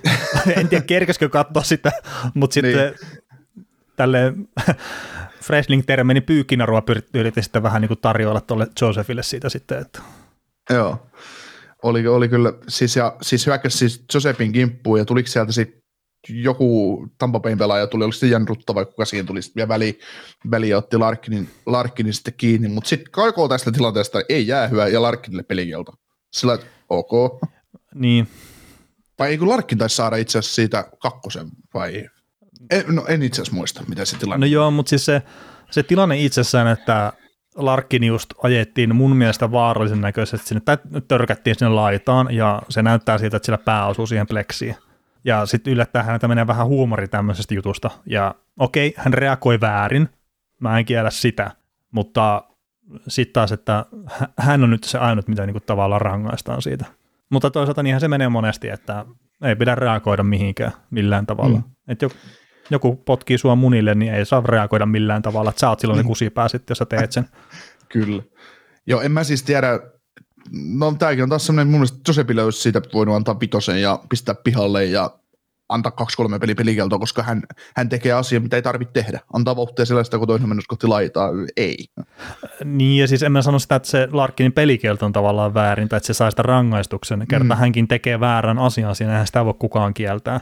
Ei. Mutta sitten se tavallaan niin unohdetaan kokonaan tuo, että minkä takia tämä tapahtui, tämä juttu. Mm. Juuri näin. Uh, Kaapo Kakko oli ottanut hittiä Montrealia vastaan.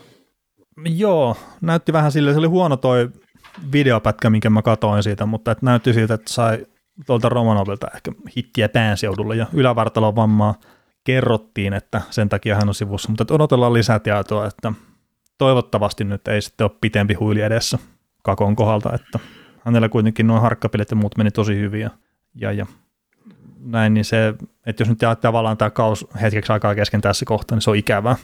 Joo.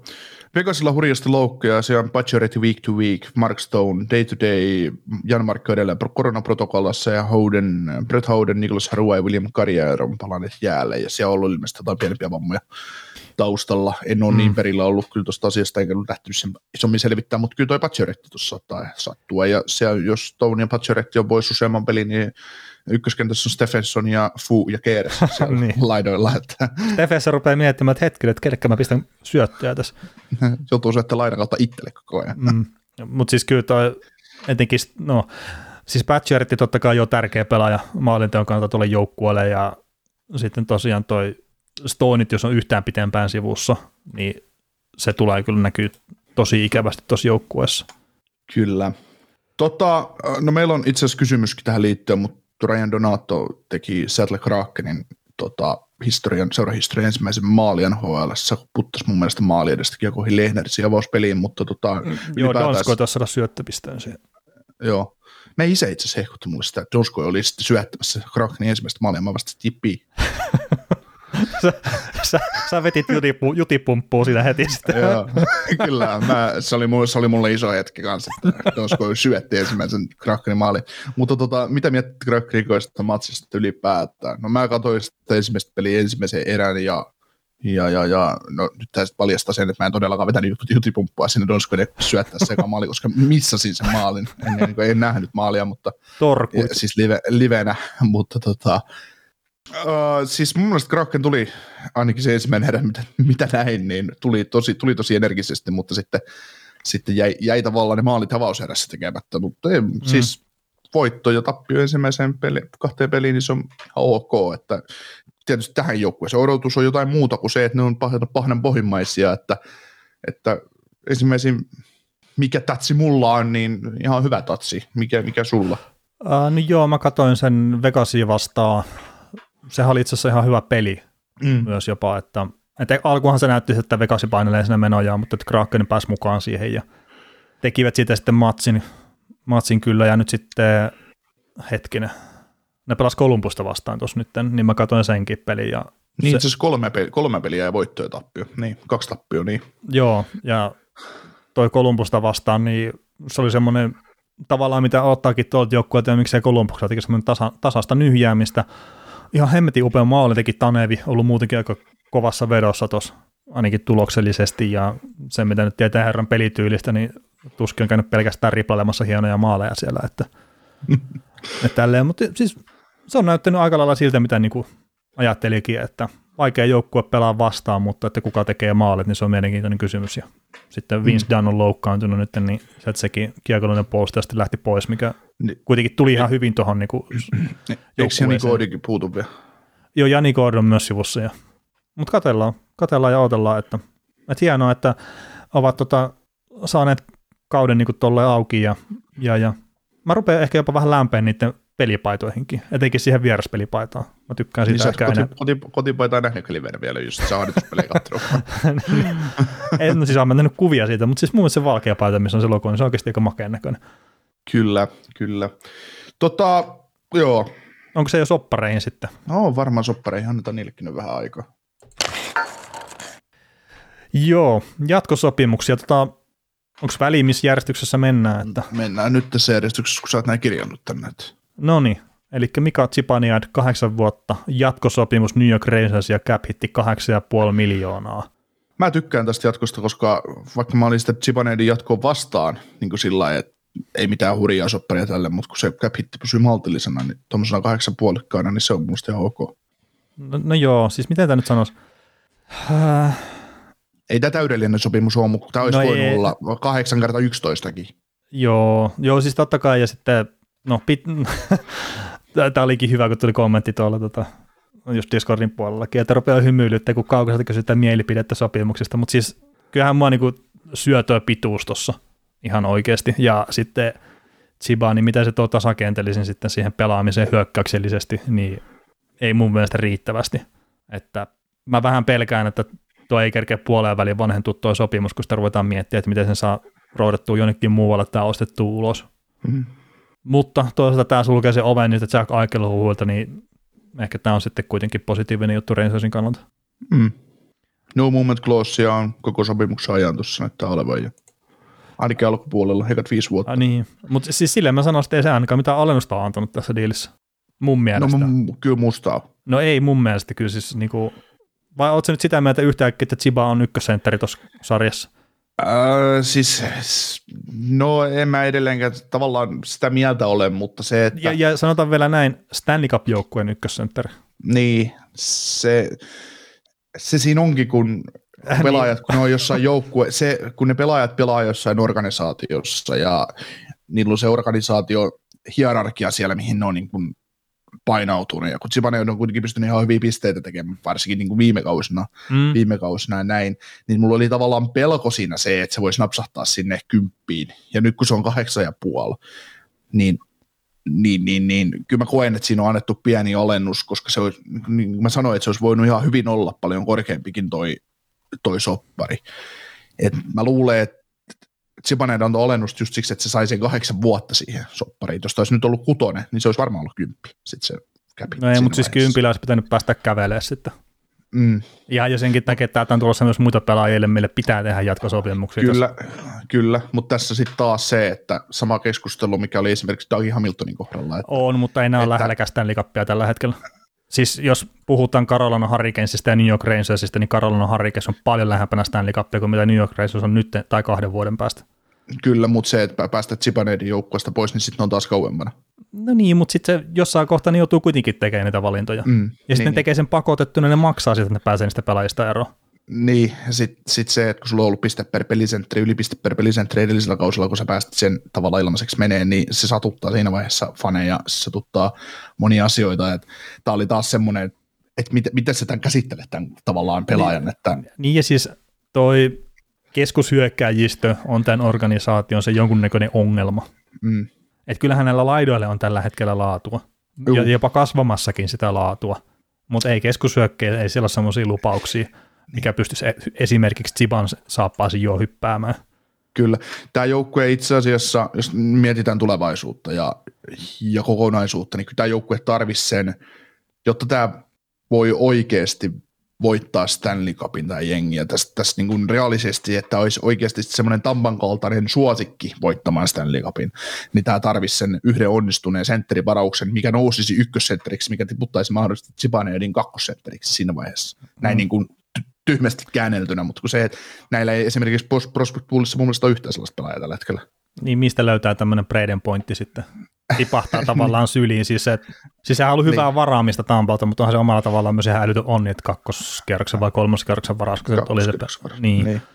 Että eihän niitä nyt normaalisti sen tason pelaajia sieltä sitten haeta. Ei. Ja Tai ei pitäisi taas- hakea ainakaan huom. Niin, niin. no sitten taas, sit taas mietitään tätäkin sopparia. Niin jos sä päästät Zibanejadin vapaana kävelemään, niin mistä sä sitten haet esimerkiksi vapaalta markkinoilta niin korvaavaa pelaajat Zibanejadille? Jääkö sä odottaa sitten, että sä onnistut varauksessa ja sieltä tulisi joku? Niin, no siis enemmän, siis Ja ilman syöt- palkkakattoa, huom, ilman palkkakattoa, niin ihan se ja sama. Niin, Mutta sitten jos miettii niin pikkasen eteenpäin sitä, että Kaapo Kakko esimerkiksi tarvii myös sopimuksen. Lafreniere tarvii kohta myös uuden sopimuksen. Adam Fox tarvii sopimuksen. Siis tämmöisiä kun rupeaa ottaa siihen huomioon, niin sitten tuo 8,5 miljoonaa, niin ei se nyt ole ihan täysin yhdentekevä. ei. Mutta se on just, just että päästä tuosta Zibanejadin käveleen tosiaan sun top 6 sentterin parhaimmillaan, tehojen puolesta parhaimmillaan ykkössentterin, ja sit sä syöt siinä taas Panarinin vuosia, mitä se, mitä se tuossa joukkueessa Niin, niin, no. tämän vuoden jälkeen neljä vuotta enää. Mm, no joo, se on totta, mutta että, että Panarin nyt ei sinällään ole millään tavalla riippuvainen Chibasta, kun ei ne Ei. pelaa edes samassa ketjussa, tai ainakaan ole pelannut tässä. Ei, mutta. Ziba, ei, mutta Zibanejad, Zibanejad on hyvä lisäsi taas toiseen kenttään luomaan taas toista mahdollista kent- tukikenttää Mm. mm. koska yhdellä, yhdellä kentällä tai yhdellä pelaajalla niin Ei. joku ei voita mitään. Ei Se on- tietenkään, ei tietenkään. Ja siis kyllä mä niinku ymmärrän, sen, että minkä takia hä- hänestä pidetään kiinni, mutta täysin kritiikittämään mä en kyllä osta sitä, että 8,5 miljoonaa annetaan pelaajalle, mikä on 29, sitten kun se sopimus alkaa. Mm. Joo, ei, siis en mä, en, en mä, en mä niin sano, kun kaikki sen tässä podcastia kuunnelle tietää, mikä mun fiilis tästä Zibanejadista on, niin mä pidän sitä huippusenttä. Siis hän on hyvä sentteri, mutta hän ei ole, hän ei ole mm. suuri tähti eikä mikään tämmöinen, mutta se, että Rangersin tilanne, mikä se on, niin ne on vähän niin kuin duo or die tämän pelaajan kanssa. Että, niin, niin, et, niin. Ja siis niin, ei, noita, ei, ei noita senttereitä sitten kuitenkaan, ei niitä jaella tuolla ympäri kyliä. joo, ei niitä. Että tuommoinen 40 maalin keskushyökkäjä, niin joo, tuu hakee täältä kirpputorilta, ei niitä niin. nyt ihan silleen anneta. Niin, niin ei sillä lailla, että kun Greg McKeck ja Kevin Rooney istuu kahvilla tässä meikäläisen olohuoneesta tässä samaan aikaan, että näitä pelaajia löytyy kyllä, mutta siis tämmöisiä, tämmöisiä top 6 senttereitä, niitä ei nyt ihan, mm. ei niitä mun tukana ihan joka päivä kahvilla käy. Että. Ei, ei, ei välttämättä. mutta tämä on niin vähän silleen, että jos on nyt joku kouluarvo, on ehkä semmoinen seiska, seiska miinus. Et ymmärrän, niin kuin, että miksi se pitää tehdä, mutta tavallaan olisi ollut ehkä sen niin kuin pitkän kuvan kannalta niin se olisi ollut ehkä jopa fiksumpaa jättää tekemättä, mutta he sitten taiteilee noiden palkkakattojuttujen kanssa sitten, kun se aika tulee. Ja niinhän se menee aina, että tavallaan mennään se yksi ongelma kerrallaan eteenpäin. Joo, mutta ajatellaan näin, että jos tämä olisi saanut sitten neljävuotisen jatko, eli yhtä pitkälle, mihin Panarin sopimus kantaa, ja sitten vaikka yhdeksän ja puoli, niin olisiko sä sitten ostanut kritiikittä tämän soppari? Mm, en välttämättä, kun ne tulee kuitenkin sitten pari vuoden päästä se palkkakatto-ongelma. Ellei tämä palkkakatto nyt jotenkin mystisesti nousee sitten ihan älyttömästi ennen sitä. Niin se... Että kahden vuoden päästä nämä on miettimässä jo sitä, että mitä tapahtuu. Joo. Tai no en mä tiedä, miksi tämänkin kauden jälkeen, että Adam Foxi, että millaista lappua se pelaa itselleen tässä. Tarviiko alle kympillä pelata? Että ihan vaan miettiä, että mitä pakit on saanut niin tässä nyt muuten. Ei, ei, ei, ei, ei, ei. ei missään nimessä tarvitse pelata. Niin, niin se vaan, ja sitten no toi Truupa, niin sekin, että minkä takia ne silloin otti pari vuotta sitten tuonne joukkueeseen, niin jo ymmärtää ihan täysin, mutta se saattaa muodostua tosi isoksi ongelmaksi vaan sen kokonaisuuden kannalta pitkällä aikatähtäimellä tai pitkällä Joo. aikavälillä. Joo. Just rupesin, rupesin tosiaan tätä Rangersin palkkahierarkiaa vaan katsoa, niin niillä on nyt niin kuin 52 miljoonaa ensi kauden hyökkäjissä pakeissa kiinni ja sitten on siihen päälle Sestjörkin vajaan 6 miljoonan palkalle, 58, mitä 58, 58 miljoonaa, ja sun tarvii laskea niitä itse, jos sä metkää Friendly-sivulla. Joo, joo, joo, mutta siis se, se on yksinkertaisempaa mulle, että mä jotenkin ynnäilen tästä, se on huonon, pää, huonon päässälaskutaitoni kanssa, ynnäilen näitä miljoonia yhteen, mm. niin vaikka sä siihen 50, 56 miljoonan törkkäät, törkkäät tota, noin sen 10 miljoonaa Foxia, niin se ei ole ongelmakaan vielä. Mm, niin, ja sitten se kakko pitäisi saada siihen vielä myös. Joo, mutta se, se, sen sä saat kahdella miljoonalla. Et todellakaan tuu saamaan, jos se nyt pelaa vielä tällä kaudella. Siis mä oon ihan pommin varma siitä, että Kaapoka koettuu sama, että jos nyt ei kaus loppunut tuohon taklaukseen, mikä oli Montrealia vastaan, tai siihen tilanteeseen, niin ei, ei mitään pienintäkään toivoa. Onko kolme kertaa neljä? No kun sekin saattaa olla pien. Äh. Ei, siis mä uskon Kaapokakon läpilyöntiin ja siihen se, se pelaa hyvää kahden suunnan peliä ja kaikkea, niin sillä on varaa pyytää. Että Barkley Goodrow saa 3,6 miljoonaa, niin on se nyt vähintään tuppasti parempi pelaaja. Enkä nyt sano, että se saa tuppasti parempaa palkkaa, mutta että siinä on niin kuin lähtökohtia siihen. Joo. Ja sitten kun pitää saada niitä muitakin pelaajia vielä. Joo, kyllä. Mutta ei jäädä kiinni hei tähän koko päiväksi ehkä. Kymmenen minuuttia.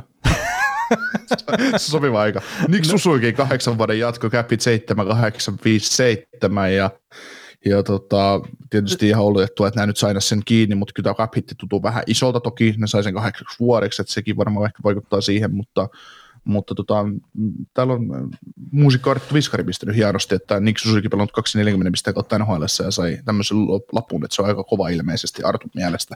Mutta onko se sun mielestä? No siis Nick Suzuki on tietenkin nyt kaksi vuotta pelannut nhl että se tekee sitä uraansa tuossa ja se pelaa vastustajan parhaita vastaan tässä niin kuin illasta toiseen ja pystyy tekemään tulosta siinä eikä sitten myöskään vaikuta ihan sitä, että se hukkuu sen vastuun alle, niin sitä kautta tai sitä taustaa vasten ei tunne mikään älytön ole.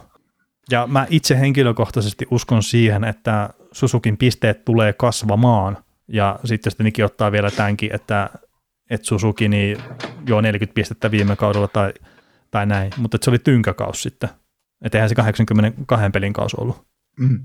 Tota, aina käydään näistä palkoista ja sopimuksista keskustelua. Niin nythän aina, aina keskustellaan siitä, että kun kolmoskentän pelaaja tekee hirmuiset tehot ja sitten se saa yhdellä kaudella ja sitten se saa hirmuisen soppari UFA-markkinoilta, kun se pelaa huippu UFA-kauden, että et ei saisi ylireagoida. No sitten puhutaan tämmöistä Nick Susukista nuoresta kaverista, että pelannut pari hassua kautta ja saa ihan hirmuisen lapu.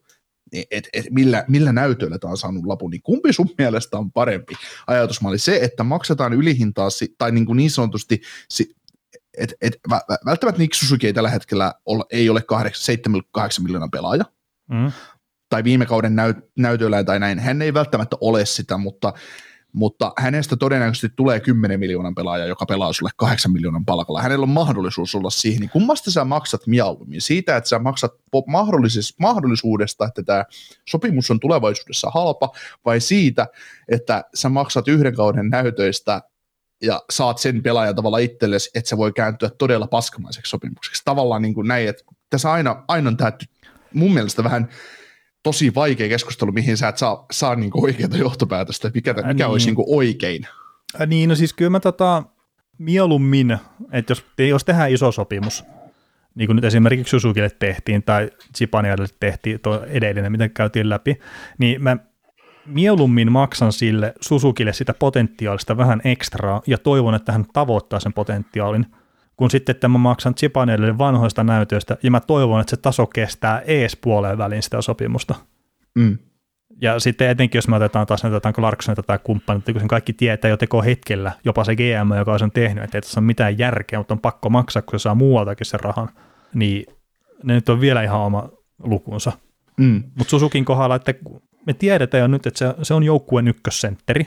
Se näyttää aika ajoin dominoivalta pelaajalta siellä kentällä. Siis välähdyksittäin näyttää siltä. Ja sitten, no välillä se näyttää siltä, että ei ole ihan ehkä välttämättä, en tiedä onko se kuntopohja vai kokemus vai mikä, mutta sitten tavallaan se aallon pohja käy vähän liian syvällä välillä. Mutta että kun mä uskon, että kunhan se saa sitä kokemusta ja kaikkea lisää, niin se tulee sieltä se parempi tasaisuus. Ja tämä on jo nyt puolustuksellisesti, tämä on hyvä pelaaja. Ja sitten kun ne mm. hyökkäystehot tulee siihen myöhemmin mukaan, niin voila. Mm. Kun meinaan aina saadaan esimerkiksi niin kuin hyvät toimittajat, jotka osaa niin kuin aina ripieraasta kahteen suuntaan, niin ne saa aina isoja otsikoita aikaiseksi. Wow, Susuki sai tommosen ja näytöt on tämmöiset, että mi, mi, ei, millä ihmeellä se saa tommosen, kun se on oikeasti kolme ja puoli miljoonaa pelaaja. Sä olet niin, että tota, tässä me ajatellaan sitä, että, että katoppa neljän vuoden päähän, että kun Nick Susuki 24 V tekee 98 pistettä kausia ja saa 8 miljoonaa, ja sitten on jossain joukkueessa pakkeja, jotka, tai hyökkäjä, jotka saa 13 miljoonaa kausia ja tekee 40 pistettä, niin et, et, mikä tässä nyt oli niinku se idea, että kumman pelaajan sä nyt otat sit mieluummin tähän. Että, niin, että, ja, niin, ja just tämä, että, että NHL on menossa siihen suuntaan nyt, että maksetaan nuorille pelaajille näitä isoja sopimuksia, että tavallaan maksetaan niistä parhaista kausista ja osittain se on myös sitä, että maksetaan sitä potentiaalista ja toivotaan, että se pelaaja sitten saavuttaa sen.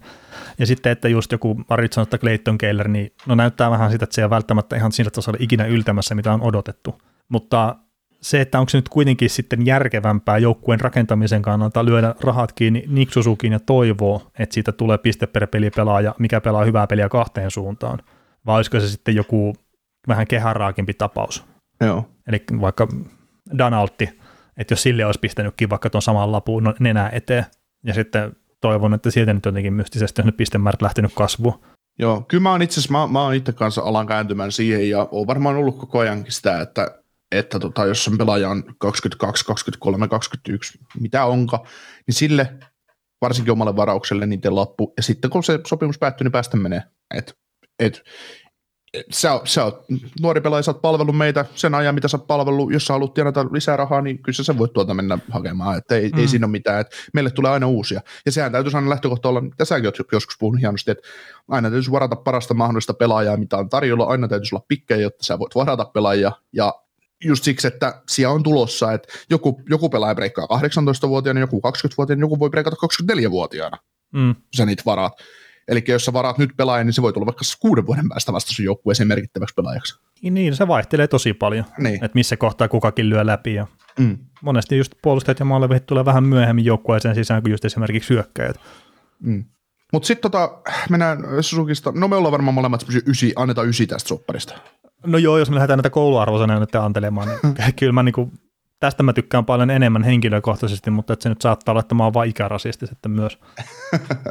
joo. Mutta, tota, mutta siis se niin. tavallaan vielä, mitä sä sanoit, niin kuin, että maksaa sille nuorelle pelaajalle. Kertoohan se sitten, että jos katsoo, että miten pelaajat ikääntyy tavallaan, että jos se 29 30 pelaajalle jollekin sinne kieppeessä rupeat antaa vielä kahdeksan vuoden lappua, niin kyllähän se todennäköisyys on, että se pelaamisen taso sitten valitettavasti vaan laskee siinä hyvin niin. nopeastikin. Niin, maksa sitten vaikka ylihintaa, että vaikka kolmen vuoden lappu, jos sä rakastat tätä pelaajaa niin paljon, että sä haluat pitää sen, mutta, mutta tota, älä, älä, älä sido itse, älä, älä mene naimisiin sen pelaajan kanssa, että se, siitä tulee ikävä avioliitto äh, niin. puolessa niin, ja siis sanotaan, että totta kai on niitä poikkeuksia, on se Ovetskin, on se Crosby, on, on näitä tämmöisiä, että sitten sillä ei ole enää mitään merkitystä, että kun se on tarpeeksi iso pelaaja ollut sen sun joukkueen historian kannalta. Mm. Niin sitten se on ihan sama, että jos Crosby haluaisi vielä kahdeksan vuoden sopimuksen tuon seuraavan sopparinsa päätteeksi, niin sitten Pittsburgh varmaan antaa se. Mm. Mutta mä luulen, että hän ei itse pelaajana sitä myöskään enää tule ottamaan. ei, ei, ei. Luulen, luulen kanssa, että Crosby, jos ura jatkuu sopparin jälkeen, mä en tiedä miksi se jatkuisi, mutta, mutta se, että varmaan kahden, kahden vuoden lopulla jatketaan vuosi kerralla. Että. Mm.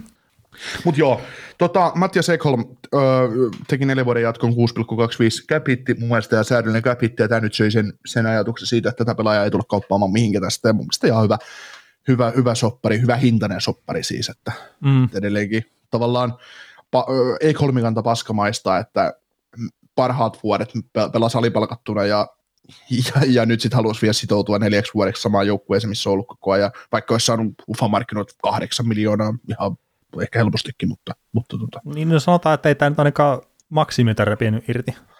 ei, ei. että, että tämä itse asiassa jännä sopimus silleen, että neljä vuotta ja 6,25 Mm. Että, no, miten tämä on niin jotenkin yllättävän maltillinen puolustajasopimus tässä. oh. Oh. Ei se, ja mä oon ihan varma, että jos Ekholm olisi pyytänyt yhdeksän, no ei yhdeksän, mutta kahdeksan, niin olisi saanut kyllä poililta senkin. Että. Mm. En, en usko, että uskon, että se suhde on siellä niin hyvä, että, että Ekholm antaa tällä soppari, että hän tiedostaa, että hänkin on 30 jarru jo alkaa olla, ja että se, että hän saa jatkaa siellä, missä hän on koko uras pelannut, niin se pelaa ihan mielellään varmaan tuolla sopparilla.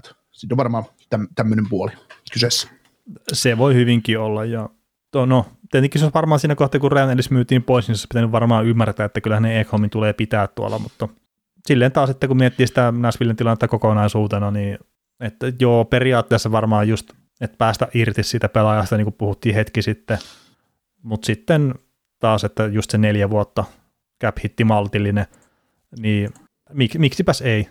Aliarvostettu puolustaja ollut myös vähän koko niin uransa ajan, ja että katsotaan nyt sitten, että rupeako taso tippua sen verran sitten tuossa tuon sopimuksen aikana, että sitten päästään sitten nekistelemään kunnolla sitä tilastojen Joo. kautta.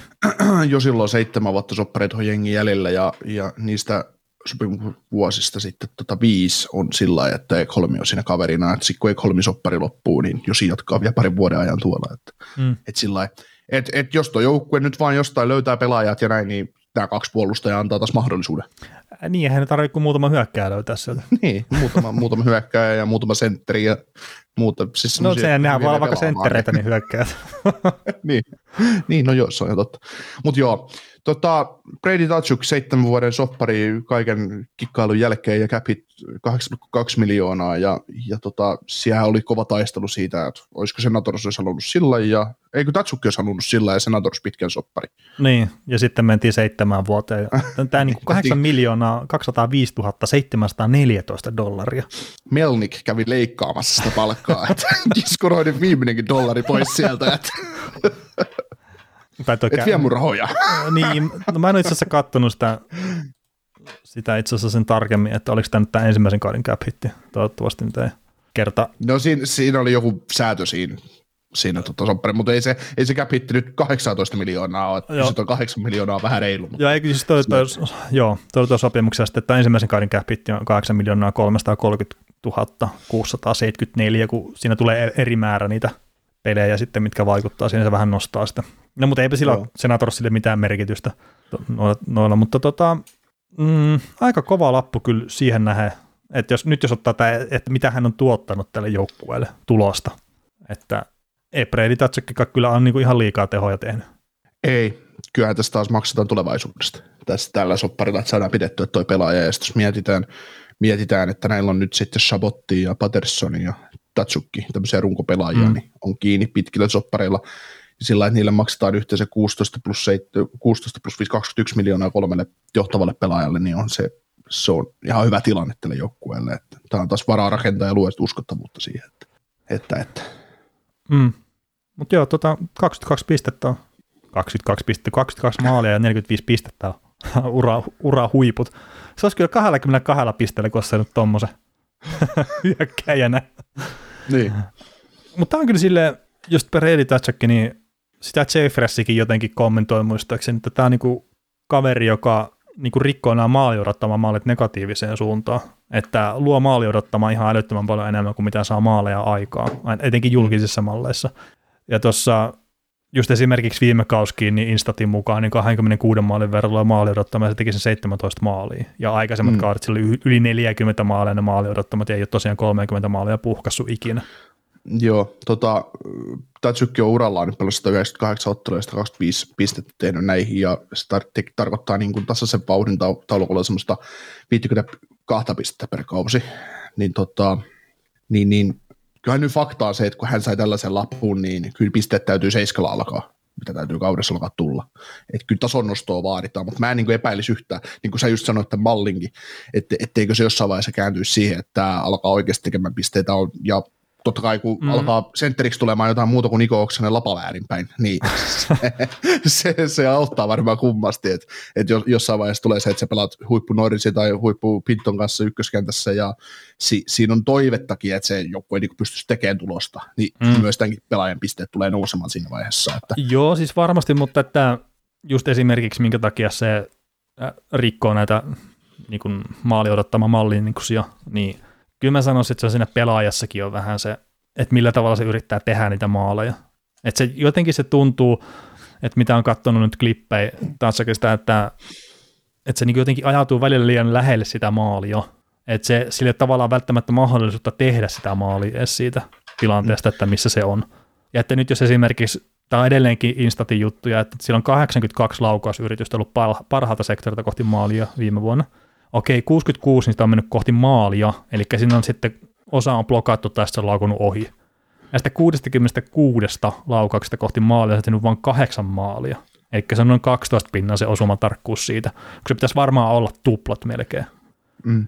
Niin se ei välttämättä ole pelkkää sattumaa, ja sitten tuossa etenkin ylivoimalla, niin Tatsukilla, kun se pelaa sitä oikeasta laidasta, niin sillä on tapana tehdä semmoinen, että kun se saa kiekon, että se tekee semmoisen kääntölaukauksen siitä sitten sinne kulmaan päin. Ja se joo, se on tehnyt maaleja sillä, mutta nyt on ollut pääosin sitä kautta, että se on saanut syötön suoraan siihen ja se on kääntänyt nopeasti sinne maalia kohti sen kiekon. Mutta sillä on myös ihan liikaa semmoisia, että se saa sen kiekon haltuun, sitten se oottelee vähän aikaa, maalivahti kerkee sitten heittää pötkölleen siihen ja sitten se yrittää laukoa sitä kiekkoa siitä. Niin ei se tule niistä tekee ikinä maaleja sillä tavalla. Joo, harvemmin näkee Brady Tatsukia, että hän on kylmäverinen viimeistelijä, että hän vaan leikkaa laidasta keskellä ja ranteet lukkoja ja takayläkulmassa helähtää. Mm. Mutta siis se vaan, että mitä niinku just katsoo, että välillä tuntuu vaan, että se ajautuu vähän liian lähelle. Että sillä ei ole tavallaan mahdollisuutta oikein mitään muuta kuin tökkää se kiekko sinne maalivahin patjoihin. Joo. Ja siihen se varmaan sitten perustuu se tavallaan, että hän saa luotua paljon maalia odottamaan, mutta sitten taas, että onko se oikeasti realistista odottaa sitä maalia siitä laukaukselta, niin ei välttämättä. Niin kaveri on hyvä hyökkäjä, jolla ei ole käsiä. Niin en mä välttämättä niin sano. Mutta niin, että, niin, niin, mutta... Kyllä sillä varmasti on paremmat kädet kuin monella muulla NHL-pelaajalla. No, niin, päästäpä Aleksandr Rovetskin tuohon 66 tota, Instatin 82 laukausyritystä parhaalta sektorilta, päästäpä Ovetskin laukoon siinä. Niin tulee Ei, mutta se, se, se, sillä on ihan älyttömän iso merkitys, että minkälaisia ne laukaukset on. Niin, niin, niin. niin. Et se, se just, jos sä hakkaat sitä metrin päästä patjoihin 88 kertaa tai 80 kertaa, niin se on ihan eri asia kuin sitten, että jos Ovetskin saakin vaikka sen poikkisyötön Backströmiltä ja se pistää Vantaimeri siihen takapeltiin. Mm. Että Kyllä. Se, se vaan niin kuin just, että kun mietitään näitä malleja, että kun se on vaan, että katsotaan sitä, että mistä kohtaa kenttää lähtee se laukaus, niin se jättää hirveän paljon juttuja huomioimatta. Kyllä, kyllä, kyllä. Mutta tota, edelleenkin Tatsukia, mä pidän Tatsukia semmoisena pelaajana, että hän on, hän on johtava laita hyökkäjä, kyllä hän on tärkeä, henkisesti tärkeä pelaaja, sun, mieluummin tämä, sun, tämä, tämä pelaaja sun joukkueeseen kuin vastustajalle. Öö, tämän pelaajan arvo ei voi pisteessä kuvata, mutta mm, se, ei. että pisteitä täytyy tulla se plus 70 tämän sopparin aikana vaan kaudessa, että se on niinku semmoinen minimivaatimus, mm. mutta se tarkoittaa sitä, että siellä täytyy olla vielä joku parempi pelaaja ottavan menestyksen kannalta, joka tekee pisteitä enemmän. Joo, ja Stutlähän se tulee todennäköisesti ole sitten. Mutta just toi Brady Tatsakikin, mitä mä sanoin, että se tuntuu, että se ajautuu liian lähelle maalia monesti, että kun se saa sen kiekon sinne, niin siinä on se positiivinen puoli, että se hemmetti ajaa sinne maalia kohti, ei se mm. pelkää mennä sinne. Ja mm. sitten se on kuin just joku Bisoni kuningas Poslinin kaupassa, kun se menee sinne. että, et siis, siinä on todella paljon hyviä puolia ja se repii omalla esimerkillään sitä joukkuetta taisteluun mukaan. Mm. Et Joo, se, siis jos, veik- johonkin, johonkin, niin jos johonkin pelaaja niin kuin, senatorsia täytyisi ilmetä, niin se Tatsukki on, ihan Tatsukin näköinen joukkuehan se ja, niin, niin, ja siis mä veikkaan, että se niin kuin puhtaasti pisteiden puolesta, niin pääsääntöisesti mut tulee olla pettyneitä siihen, mitä me saadaan häneltä. Et varmasti mm. tulee muutamia piikkikausia, että miksi jopa 40 maalia voi mennä rikki, mutta se kaikki muu, mitä se tuo siihen pelaamiseen, niin se on se isompi juttu. Ja mm. tietenkin se on paljon sitten, että yli kahdeksan miljoonaa maksat siitä, että se tuo niinku semmoisia juttuja, mitkä ei välttämättä näe tulosta olla niin paljon. Mm. Mutta Ottava oli tässä kohtaa taas pakko raossa. Kerta jos ne ei olisi tätä sopimusta tehnyt, niin sitten se orastava toivo, mikä on sitä paremmasta huomisesta, niin se olisi hävinnyt hyvin nopeasti tuossa mm. organisaatiossa. Mietipä, mietipä, kun me ekan kerran nähdään ottavaa pudotuspeleissä ja Brady Tatsuk niin oikeasti, oikeasti playerista tai semmoisessa peleissä, missä hänen, hänelle tulee armo. Mm. se, on, se on mielenkiintoista nähdä, kun se hetki tulee. Niin, ja se voi ratkaista niitä sarjoja asti kuitenkin sitä, sitä maali niin, edestä. Niin, sitä, sitä just, että, että tämmöinen kaveri, kun paukuttelee 70 pistettä kauteen ja menee vähän siellä sun täällä ja rytisee, ja sitten tulee pudotuspelit, kun ihan oikeasti sä voit kaivaa sen kilven sun ympärille, no niin, nyt mennään, nyt, nyt voidaan pelata. Ja sitten kun sääntökirja vielä antaa pelata, ja teet rangaistuksessa sitten, että sä ajat maalivahdin yli, taikka meet sinne oikeasti tekemään maalia, otat sen hitin, annat vähän takaisinkin vielä, niin wow. niin, niin, ja Tatsukenkin saa ottaa sitten ihan eri tavalla sitä. kyllä, kyllä, kyllä. Ja varmaan le- leimahtaa, että... Mm. Mutta tämä on niinku semmoinen pelaaja, että semmoisia helppoja iltoja ei ole hänellä, että aina mennään tavallaan vaikeamman kautta. Mitä on pakko tavallaan tykkää myös sille, että aina, ai tuossa on tuommoinen hyvin pieni rako, että uskaltatko sinne työntää, niin no totta kai sinne voi mennä. Niin. ei ole liian pientä rakoa, ei ole minnekään menisi. Niin, pieni rako, mutta tehdään se sopivaksi. niin, lähdetään vähän isontaa pikkuhiljaa. niin, kyllä. Tota noin, uh, sitten mennään vielä, tässä on pari pakkisopparia jäljellä vielä, niin Ryan Pullock kahdeksan vuoden jatko tota, Low Islandersin kanssa. Niin tota, 6,1 miljoonaa cap hitti ja, ja tota, mun mielestä ihan kapottava hieno sopimus ja etenkin kun ajattelee, että Pelekki on sainattu sillä vajalla, vajalla kuudella miljoonalla, niin nämä käyttää 12 miljoonaa ykköspari. Joo, siis NHL paras ykkös, ykköspari varmaan jo käyttävät saman rahaa, mitä jotkut käyttää melkein yhteen pakkiin. Että mm. aika, aika hyvin tehty. Mutta mut siinä kyllä, kyllä sitten ehkä jo, jo, jokseenkin vaikuttaa se, että molemmat on ehkä profiloitunut enemmän siihen shutdown-rooliin, että ei sitten siellä tulostaululla näy niin isosti se Joo. homma, että pisteestähän maksetaan tässä sarjassa kuitenkin niin tylyä kuin se onkin. Joo. Joo, siis sitä, niin kuin, että kumpikaan, kumpikaan ei ole eliitti hyökkäyssuuntaan, että molemmat on, tai etenkin Peleko eliitti kyllä puolustussuuntaan, mm. että ei, sit, sitä ei käy niin kuin kiistäminen, ja Ryan Pulokki on sitten taas all aroundina ok, ok, ja omaa kyllä sitten hyvä, siis miten on sanonut, että hänellä on niin hyvä laukaus, että sillä pitäisi ylivoimastakin helähtää, helähtää reppuun vähän useammin, sitä täytyisi uskaltaa enemmän käyttää sitä vetoa, vetoa ja sitten osaa kuitenkin isokokoisena fyysisenä pakkinolla. Pelottava ilmestys oman maali edessä, että, että semmoinen monikäyttöinen, monikäyttöinen puolustaja varmasti, no niin kuin Islandersin näköinen puolustaja, jos, jos näin voisi sanoa. Niin, kyllä ja just toi, että tietenkin sitä laukasta pitää käyttää, käyttää enemmän ja jotenkin se nyt pääsee siihen ykkösylivoimaan pelaamaan, kun sieltä Nick Ledi lähti pois, niin se antaa sitä mahdollisuutta sitten siihen, että kun sitä mahdoll- tai niin on sitä peliaikaa enemmän tarjolla. Mutta tokihan se, se pelkästään nyt auta, että sä niin tykittelet sieltä viivasta, että, että kyllähän se pitää olla järkevä tilanne, että sitä nyt kannata ampua ihan, ihan ilman maskia ja muuta. Että kyllä. Kyllä, kyllä maalivahit ottaa niin kovatkin kudit kiinni aika hyvin tuolla tasolla. Joo, ja siis tästä yksi entinen, entinen leijonapuolusta, maailmanmestari itse asiassa kertoi joskus aikoinaan meikäläiselle siitä, että, että mä kysyin, että minkä takia tämän, tämä kyseisen joukko ylivoimassa ei lauota, lauota niin kuin paikoistakin, niin tämä pakki selitti sitä asiaa niin hyvin, että, että joka paikasta, että vaikka siellä olisi tilaa, niin ei edes välttämättä kannata laukoa, että kun sä tiedät, että ei, se ei johda mihinkin se laukaisu. Mm. Että se laukaisu täytyy, se, täytyy, se on tavallaan harkinnan tulos, että että totta kai on helppo puhua aina teoriassa, että ota aloitusvoitto back, pakki, pakki, one timer. Niin, se on varmaan helpompi, helpompi paperilla kuin toteuttaa, koska vasta, vastapuoli skouttaa se hyvin nopeasti, tee kerran niin, että pystyt tekemään toista, etenkään missä mm. pudotuspeleissä.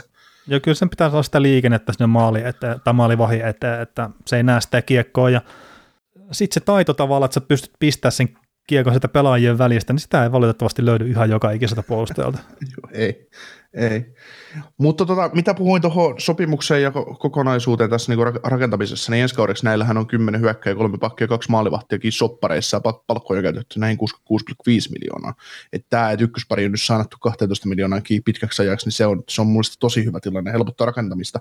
Ok, sieltä tulee Bartsalin sopparit, tulee erääntyy tuossa ensi kauden jälkeen ja näin, mutta ne on, ne on se hetken murheita, mutta tämä on rakennettu tämä joukkue niin, että se ei tule olemaan mikään ongelma saada Partsalien sopimuksen, tai saada se sopimusta siis sisälle sovitettu palkkakatto, että se on nyt jo selvä. Mutta jos miettii, mä puhuin sulle ennen äänitystä, äänitystä tästä tulevaisuudesta ja siitä, että kun sä oot puhunut, puhuit, taisit puhua sitä kesällä, että tämä joukkue tarvitsisi semmoisen yhden kiiltokuvapojan sinne puolustukseen, mikä pystyisi kiakollisesti, niin, mikä pystyisi tukemaan vähän paremmin mitä pulokkia pelejä. Niin, niin, niin tota, siellä on ensi kesän vapaalla markkinoilla semmoinen nuori ruotsalaispuolustaja, tai ikäloppuhan se alkaa nyt jo olemaan, mutta John Klingberg. Siis mä en niin. ymmärrä, että miten, miten sä tuot Andersin kohdalta esiin edes. Niin, et... siis ei, ei millään tavalla Andersin näköinen puolustaja, mutta mä luulen, että pärit rotsialaisuudessa Klimbergistä saataisiin paras irti, ja sitten se, että kuitenkin pystyisi olemaan se kiekollinen puolustaja, mikä toisi sen tietyn elementin ylivoimaan, mikä tältä saattaa puuttua, niin – niin, niin se voisi olla se ratkaisu sitten mm. tulevaisuuden kannalta, mikä tekisi tästä veisi taas seuraavalle tasolle joukkuetta. Tai tämä on nyt aika lähellä kattoa jo, että missä niin. voi NHLissa olla. niin, niin, mutta sitten jos sulla on tosiaan se 10 hyökkääjää, kolme pakkia, kaksi maalivahtia ja 66,5 miljoonaa käytetty, niin ei sinne hirveästi kyllä enää Klingberätä sitten lisää. No ei, mutta siis se, että tot, totta kai niin sopimuksetkin loppuu koko ajan ja nyt niillä olisi vielä mahdollisuus tehdä se. Että, mm.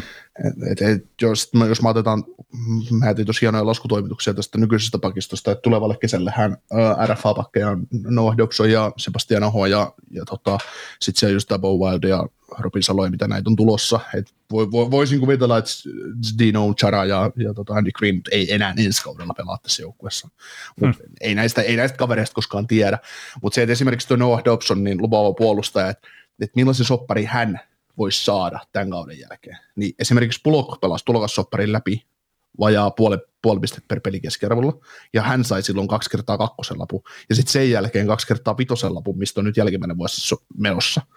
Et, et jos ajattelee, että pääsisi niin pulokkirahoihin kiinni, niin Dobsonin täytyisi pelata tällä kaudella 82 ottelua ja 55 pistettä, jotta pääsee saman pistekeskiarvoon, missä pulokki oli tulokassopimuksensa jälkeen. No joo, mutta Eli, sen jälkeen on tapahtunut myös paljon noiden puolustien palkoille ja se, että että mihinkä rooliin ne kaavailee sitä Dobsonia sitten pitkällä aikavälillä. Ky- kyllä, ja siis kakkospari, oikea puoli, siis pulokin alla, tai ehkä ohittekin, jos pystyy nousemaan odotetulla sille tasolle, mitä hän voisi kiekollisesti tehdä.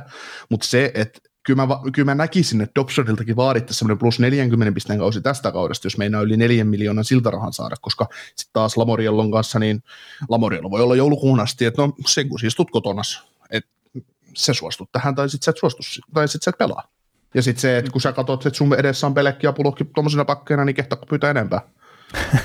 Lounauraa aina varmaan, sitä voi pyytää. Eihän se niin, tos... sä menet heinäkuun kolmas päivä kysymään ja lounauraa vielä tammikuun puolessa välissä. Ajatellaan nyt, että Speksit ei, ei, ei ole mikään 80 pisteen puolustaja. mm. No joo, siis tätä nyt on tosi paljon tietenkin tätä, että luu kyykyttää näitä ja että jos olisi Torontossa vielä, niin ei siellä olisi kukkopöät hyppinyt silmille ja kaikkea muuta, mutta en mä nyt tiedä. Se, Toronto maksaa aika kovaa hintaa kyllä siitä, että ne osteli muutamia lun sopimuksia niin sanotusti ulos mm. sieltä, että kyllä niin kuin ihan joka ikiselle GMlle osuu niitä huteja. Ja mm. se, että nyt tietenkin se on saanut pulokia pelejäkin, mikä on oikeasti ihan elittitason pari tuohon, niin se on niin halvalla kiinni, niin hemmetin hyvää työtä. Mutta onhan siinä nyt ihan suotuisat lähtökohtatkin ollut lähteä suunnittelemaan, että niin neuvottelee niitä sopimuksia. Nyt lähdepä tekemään sitten just Dogi Hamiltonille ja just vaikka se Jet Jonesille niitä kuuden miljoonan lappuja, niin ne nauraa sitten vielä tammikuussa sitä, kun sä heinäkuussa ehdottelet. Mm, että no, mutta... sä luu nyt ihan tosissaan. Mm, mutta se, että otatko sä Ryan Bullockin vai Jet Jonesin pakiston, kun mä mieluummin niin Jet Jonesin aina otan. Että... Niin, no kyllä mä otan Ryan Bullockin, mutta... Oi, maan kautta veli. No, sä voit ottaa, sä voit ottaa. Mm. On se lähempänä ollut Stanley Cupia, mitä Jet Jones koskaan. Että. No, no, no joo.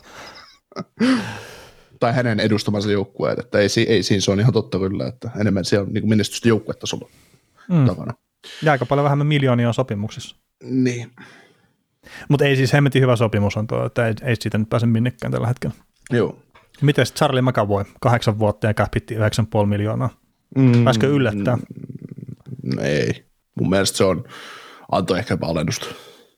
Niin, siis Charlie McAvoy on siitä mielenkiintoinen just puolustaja, että hänkään ei ole niitä ihan massiivisia tehoja oikeastaan ikinä lätkinyt, mutta sitten se on 5 vastaan 5 pelissä, se on ehkä.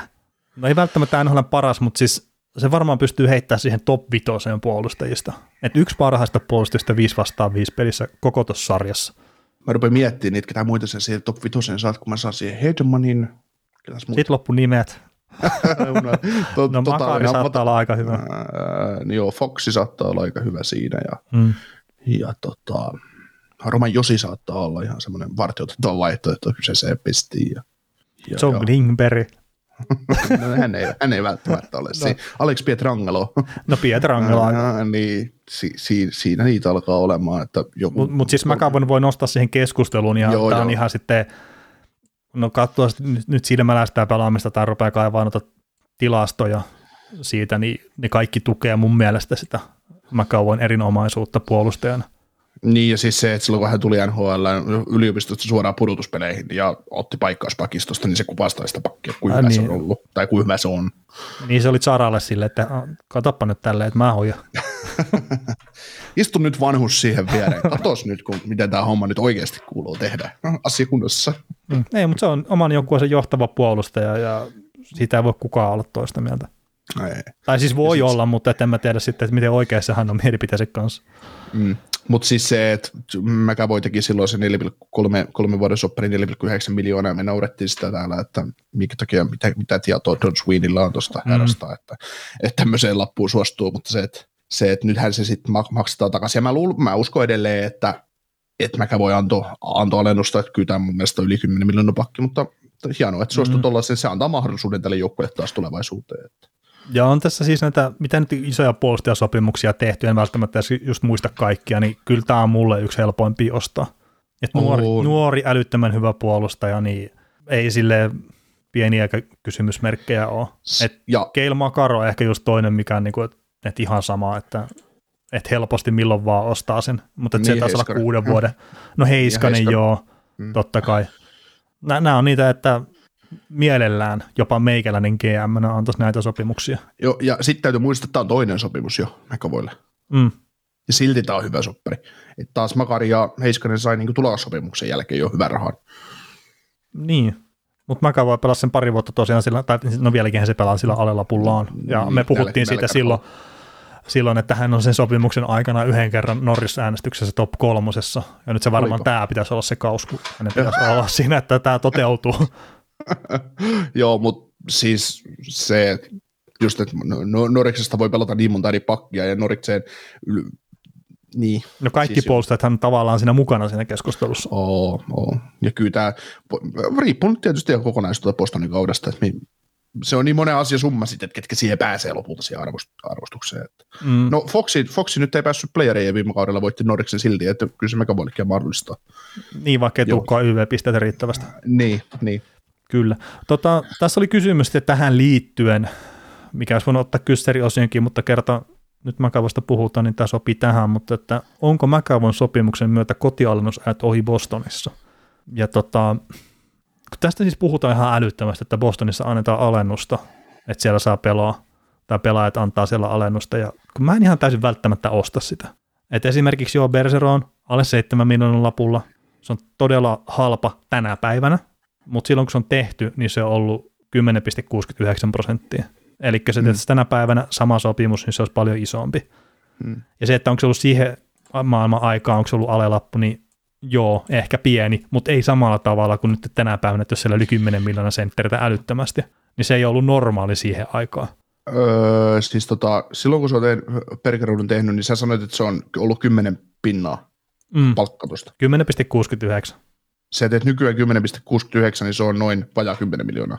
Niin, no, mutta se on aika kova. Ja sitten tämä öö, Brad Mars... Joo, mutta tämän, tämän päivän, tuo, tuo, tuo 28-vuotias Patrice Berger on tähän päivään ja maksaa sille 10 miljoonaa, niin se on alennettu lappu oikein helvetisti. No on siis totta kai. Niin. Siis silleen on, on alennettu lappu, mutta, hän, niin, mutta niin, hän toisaalta, siis toisaalta mikä on McDavidin palkka tällä hetkellä? mm, se 12,5, mikä se on se. Niin, ne ei tulisi kukaan, ei voi kukaan pyytää enempää tällä hetkellä. Niin, ei. Ei. Ja sitten tämä toinen, mikä on tietenkin otetaan aina esiin monesti, Brad Marchand. Että silläkin on, joo, tällä hetkellä suoritustason nähden on tosi halpa lappu. Ja tämähän on tehty siinä World Cupin aikaan 2016, on muistaakseni tehty tämä lappu. Joo. Niin joo, tietenkin hänellä oli 37, pist, 37, piste, 37 maalin kaus siinä alla, 61 pistettä, alle piste per pelipelaaja, älyttömän hyvä World Cup tuli myös, ja sitten sen jälkeen, kun se sopimus vasta tehtiin, niin hän yhtäkkiä niin löysi itsestään piste per pelipelaajan. Mm. Eli Ja sillä, sillä World Cup-kaudellakin pelasi vielä 4,5 miljoonan cap hitillä. Niin, mutta tämäkin just, että onko se ollut, kun, mi- siis näitähän tehdään kuitenkin näille kokeneille pelaajille sen mukaan, että mitä on ne aikaisemmat näytöt. Ei välttämättä, mm. että odotetaan, että se potentiaalisesti nousee sitten seuraavalle tasolle. Niin onko se sitten loppupeleissä ollut niin älytön alennus? Ää, niin ei varmaan, se on siis pu- 1,6 miljoonaa on löyty palkkaa niin cap hitin muodossa lisää, en mä nyt tiedä. Siis niin, piste per pelaaja Mm. maksi ollut, siis tulossa siihen rooliin. Niin, Niin, niin mutta että kun eihän se ole ollut aikaisemmin sitä. niin, niin, sä, niin sä maksoit silloin tavallaan kakkoskentän laita hyökkäille sen verran, ja sitten sit Nuusikin tulikin ykköskentän laita hyökkäille. Niin, että se on ollut positiivinen yllätys kyllä. Niin, niin, niin, kyllä. Ja siis eihän kukaan sitä sano- varmaan sanonut silloinkaan, etteikö hän ole ollut hyvä kahden suunnan pelaaja Mm. siinä. Mutta mut se mitä niin just, että onko tulossa kotialoiset ohi, niin, niin kun, että onko niitä ikinä oikeasti ollut? Siis sillä Monen- tavalla, niin, kun puhutaan. niin, siis niin, täällä on, palkka, summa. niin, täällä on palkkarakenne kunnossa niin kuin monen eri asian summana. Mm. Mutta että joo, nyt sitten Perseronis tekee vielä sopimuksen, niin vähän ihmettelen, jos tekee halvemman lapun kuin mitä nyt on ollut voimassa oleva. Mm. No ehkä tällä muuten ve- ve- verrataan sitä siihen, että kun hyökkäät on paljon halvoilla soppareilla, pa- Pasternakkikin otti mun mielestä halvan soppari, kun olisi voinut saada jo enemmän, mutta sitten että McAvoy ja Carlo, ehkä tähän McAvoy ja Carlon tekemiin soppareihin taas ajatellaan tätä Joo, kotialennusaikaa, että he olisi voinut saada enemmän kuin sen, Carlo sai 2,5 miljoonaa ja tämä McAvoy sai 4,9 miljoonaa, että he olisi silloin voinut saada enemmän, mitä he sai. Ois varmasti voinut saada. Niin, niin. Ja siis kyllä siellä on se palkkarakenne ollut kunnossa, en mä sitä sano. Mutta just se, että joku tekee Bostonin sopimuksen, niin se on automaattisesti, että no alennusta annettiin taas. Joku tekee Toronton sopimuksen, niin se on automaattisesti, no taas maksettiin ylihintaa. ja se on ihan sama, vaikka se on niin kuin minimisopimus NHL, että no ylihintaa. Tai sitten se on alennus. Kyllä. Kyssäreihin. Kysymyksiä. Tota, Kausi, kausi on vielä nuori, mutta joko näkemystä uudesta poikkarit, poikkarit pois säädöstä? No en mä huomannut mitään. niin me puhuttiin tästä muistaakseni edellisessä jaksossakin. Kyllä, mutta tota, ne pelit, mitä mä oon kattonut, niin yhden yhtä tota, jäähyä ei ole tullut poikkarista mun mielestä. Ei, ei siis niinku mitään huomioon siitä, että olisi tota, ollut mitään vaikutusta. Joo, ei, mä en mä ole kiinnittänyt kanssa mitään huo- huomioon, että niin kuin Alan Walsh sitä sanoi ennen kautta, että no katsellaan nyt preseasonilla ja ai, se kun aika runkosarja, ai täällä, ai täällä on tämmöinen sääntö tullut mukaan, että Mm, Mut, tuomarit ei muistanut. kyllä, mutta hei, otetaan tämä WhatsAppin kautta tullut, ehkä tämä on palaute enemmänkin kuin mikään muu, muu mutta tota, Niko, et ole tosiaan nähnyt tätä, niin mä yritän jotenkin niinku päästä tähän fiilikseen nyt. Kuinka tyhmiä olette, kun väitätte, että Edmondson tekee 2 plus 2 ekaan pelin? Ette tiedä mistään mitään, ja siinä teidän kusisessa jokilaivassakin on pohjassa reikä. Te- Terveisin Montreal Hater 666 Köyliöstä. Ja Okei, tota, siis mä otin tämän vitsinä ihan niin kuin muutamastakin syystä, eli, ja tämä, mun mielestä tämä allekirjoitus, tämä Montreal Hater, niin, niin kuin paljastaa osittain tätä, ja toinen, mikä paljastaa tätä ehkä paljon enemmän, niin tämä on ollut pari tuntia sen jälkeen, kun se jakso, missä me ollaan puhuttu läpällä tuosta Montrealin tilanteesta ja Edmondsonista, niin se on tullut pari tuntia sen jälkeen, kun se jakso meni julki. Okei. niin mä vaan jaa, että tämä on varmaan haluttu heittää tämmöinen läppändeerus. Joo, Mutta jos köydiästä nyt halutaan tärättää uudestaan viestiä ja sanoa, että oli ihan tosissaan, niin ei kai se haittaa. Mutta mun mielestä oli ihan hauska lisää vielä tavallaan, että siinä kusisessa jokilaivassakin on reikä pohjassa. joo, se on, se on, se täytyisi paikata itse asiassa, että, että ennen talvea, ennen talvea se reikä, että voi tulla aika ikävä talvi. Kyllä. Mutta oli ihan pakko siis kertoa toikin kert- ei noita WhatsAppin kautta ole tullut liikaa, niin miksei totakin sitten ottaisi tähän Ens, mukaan. ensi kerralla sama ääniviestinä, kiitos. niin. Se on varmaan vähän erityyppisesti tulee. No, me, me odotamme. Mun oli itse asiassa pakko ruveta kaivaa noihin ennakoihin liittyen, kun mä näin sen Jack Johnsonin tekemän rystyltä kattoon maaliin. Mä rupesin miettimään, että mä oon jossain vaiheessa jotain kusista läppää heittänyt kyseessä semmoista asiasta, mutta mä rupesin miettimään, että sanoinko mä sen vielä Jack Johnsonista, mutta ei, mä sanoisin varmaan Edmundsonista sitten. Mm, Var, va, varsinkin tämä en mä muista, voisin siis- kuva, kuvailla, että mä oon jotain tämmöistä huudoa. Ei, ei siis mä yritin se siis, mä- eikä me, eikä me edes tota, niin kuin, kun me puhuttiin siinä edellisessä jaksossa, mikä meni julki, niin me puhuttiin sitä Montrealin loukkaantumisista ja muista. Niin siinä me puhuttiin jotain Edmundsonin tehoista, heitettiin läpäällä. Ja mä muistin jo, jostakin pelaasta, mä niin kuin sanoin, että se polkee karkuun siitä, en muista kuka. Mutta siis Joo. se, että mitä me ollaan ennakossa puhuttu, niin se on taas ihan täysin eri asia. niin, Että ni, niitä on niin paljon, että ei voi millään muistaa kaikkia. joo, Hyvä, kun muistaa kotia tulla työpäivän jälkeen. niin. Mutta ei ole vielä käynyt niin, että se koti on vaihtanut paikkaa, paikkaa tämän päivän aikana. ei, ei ole vielä tullut sitä, että ei käykään avainlukkoa. Oi Tää rupeaa katsoa, että täällä on vähän tyhjän näköistä nyt. Kuin tuossa muuttoautossa on mu- ihan tutun näköisiä tavaroita. Mihin me muutetaan? Ei me muuteta, sinä, sinä muutet. ai ai, joo. Tota, paljon annatte Tampan mestaruukselle painoarvoa, kun molemmat voitettu korona-aikana, jolloin sillä on ollut iso vaikutus liikaa myös pelaajien motivaatiossa. No mestaruus kuin mestaruus mun mielestä, että kyllä ne molemmat pudotuspelit on pelattu aika, aika kovaa ja ei, ei niissä ole jääty yhtä kakkoseksi siihen, että mitä se normaalisti on ollut. Tietysti se Edmontonin kupla nyt oli tietysti, että ei ole yleisöä ja muuta, mutta Mm. kyllä peleinä oli ihan, ihan totisesti totta, että Joo, ja sille varmaan omalla tavallaan, etenkin se kuplapudotuspelit, niissä on saattanut olla pelaajille jopa raskaampaa kuin tämmöinen normi, normikauden läpivieminen, että siellä saa työtellä hotellihuoneen kattoa kyllä aika paljon. Mutta en mä niinku itse henkilökohtaisesti ota pois mitään Tampan mestaruuksista kyllä, että ne on näyttänyt, että miksi ne on ollut paras joukkue tässä pari viime kauden ajan. Niin kyllä se- silleen niinku antaa iso, ison arvon. Toki tuo just pelaajien motivaatio, että jos saatat kaksi ekaa peliä turpaa vaikka siellä kuplassa pudotuspelisarjassa, niin onko iso halua sitten enää lähteä hakemaan sitä voittoa edes. Niin semmoinen saattaa olla, mutta sehän nyt ei ole taas sitten Tampan pelaajien vika millään tavalla. mm, Ja kyllä siellä Kyllä. finaalisäädässä on menty loppuun asti ihan tosissaan. oh, on, ja tapa, joo, no niin kuin sanoit, että on näyttänyt se, että minkä takia se sitten on ollut paras joukkue. Että Mm. eipä siinä, ei Montrealilla eikä Dallasilla ollut loppupelissä mitään palaa. Juu ei. Tota, mikä tänä, het- tämän hetken niin tuo vankka pudotuspelijoukkue on todennäköisesti romahtanut niin sanotusti Detroitiksi lähitulevaisuudessa. No niitä vaihtoehtoja mun mielestä aika paljonkin, mutta, mutta vaikea sillain, vaikea sillain sanoa, totta kai No siis sanotaan Capitals ja Pingvins on jossain kohtaa ne niin kuin helpot tavallaan heittää, mm, mutta mikä on lähitulevaisuudessa, niin Ovechkin teki aika, tekisi neljän vuoden jatkosopimuksen, niin, mm, niin, niin onko neljä vuotta vielä lähitulevaisuutta ja mitenkä pitkään just Crosby ja Malkin sitten jaksaa kannatella joukkuetta. Tosin näyttää mm. siltä, että ei Pingvins tarvii niitä yhtään minnekään, mutta siis nehän on semmoisia just kestomenestäjiä, millä jos sitten, että kun ne tähtipelaat tavallaan rupeaa ajelemaan sinne auringonlaskuun, niin niille ole tulossa kyllä uusia mm. tällä tietoa. Niin, siitä voi ihan kukin miettiä sitä, että, että kyllä mä, mä pidän se, että poistettiin Detroitista ikääntyneet Zetterberg ja Datsukki pois, niin kyllä se sama efekti tulee vaan silloin, kun poistuu ikääntyvät Malkin ja Crosby, että, Mm. että sitä voi aina kukin miettiä, että miten paljon se sattuu, että, että kun ihan eliittikavereita lähtee pois jengistä, niin kyllä se, kyllä se vaikuttaa. No joo, ja se johtajuus, mikä se tästä ja esimerkki ja kaikki tämmöinen, niin se on varmaan se iso. Eihän se välttämättä ole sitten enää se, että kentälläkään, että ei ole enää ihan sitä samaa, mitä se on parhaimmillaan ollut. Mutta sitten kaikki muu lähtee siitä pois, niin, Mm. niin, niin Mutta to, toki on sitten mielenkiintoista nähdä tämä Chicagokin, Chicagokin ihan oikeasti, että, että kun Taves, ja, no Taves nyt on pelannut, palannut pelejä ja hieno homma, mutta se, että jos tuosta nyt Taves ja Kane molemmat po- pompsahtaa oikeasti ulos, niin kyllä Chicagollakin tekemistä on ihan sama ketä siellä maalista tai ketään pakkeena.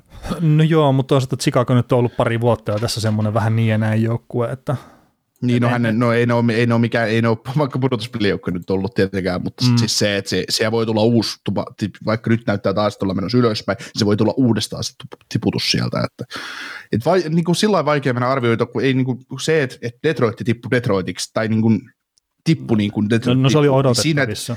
niin, ja kaikki tiesi se, että se tulee tapahtumaan, ja sitten kun sitä vähän vauhditettiin sillä, että se koko puolustus hajosi, maalivahdit hajos, ja sitten lähtee kaksi kaveria niin kuin lopettaa nhl niin morjes, Mm. mitä sä teet siitä. Siis se on, just ollaan puhuttu siitä monta kertaa niin kuin näissäkin jaksoissa, että no mikä ero Detroitilla ja Edmontonilla keskenään, no McDavid ja Drysaitel vaihda niiden paikkaa, niin kas kummaa Detroit on pudotuspelissä, Edmonton ei ole. Ja sitten sama just, että, että mikä se Tampaa, että Tampassakin, no se on nyt laadukkaan joukkue koko nhl mutta se, että otappa sieltä just se pointti, kun Zero Hedman pois, niin eipä se nyt ole enää niin kauhean kummallinen joukkue. Niin, mutta siis joku tuommoinen, että seuraava Sanjo se Sarksi, että tuosta lähtee ennustaa, että, että mistä tippuu sitten pyörät pois ihan kokonaan, niin tuommoinen ja etenkin se ennustaa vielä sen kauden etukäteen, niin ne on aina hankalia. Että on mm. siellä just Bostonikin semmoinen, että se, se on jossain kohtaa, ehkä sen jälkeen kun se Perseron sitten lopettaa, niin sitten siellä ihmetellään, että mitä tapahtuu. Ehkä jopa St. Louis jollain tasolla näyttää sille omaan silmään siltä, mutta kyllä niin kuin silleen just toi, no miksei Flyersikin, niistä Flyersin pojista ei kyllä tiedä yhtä, että minnekä suuntaan ne on aina menossa. Että se on aina joka toinen kanssa jonnekin suuntaan ja joka toinen kanssa toiseen mm. suuntaan. Mutta just toi Penguins ja Capitals, niin ne on sitten että sitten kun se tiputus tulee, niin se tulee olemaan raju. Niin mä mm. itse veikkaisin, että siellä ei ole mitään semmoista tasasta laskettelua alaspäin, vaan että se jossain kohtaa sitten tipahtaa jyrkänteeltä niin sanotusti menestyksen puolesta. Kyllä.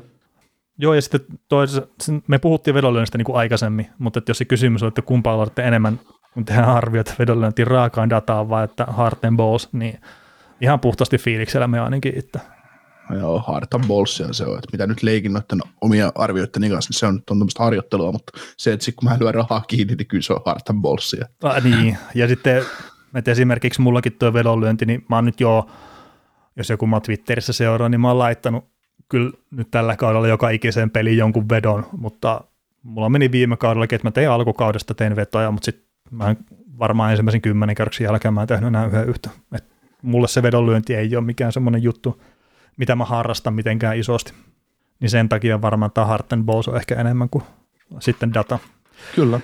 Mutta hei, ehkä tämä rupeaa pikkuhiljaa olemaan nyt siinä pisteessä, että voidaan lähteä laskettelemaan sitten kohti auringon laskua. Näkemiin. Kiitos.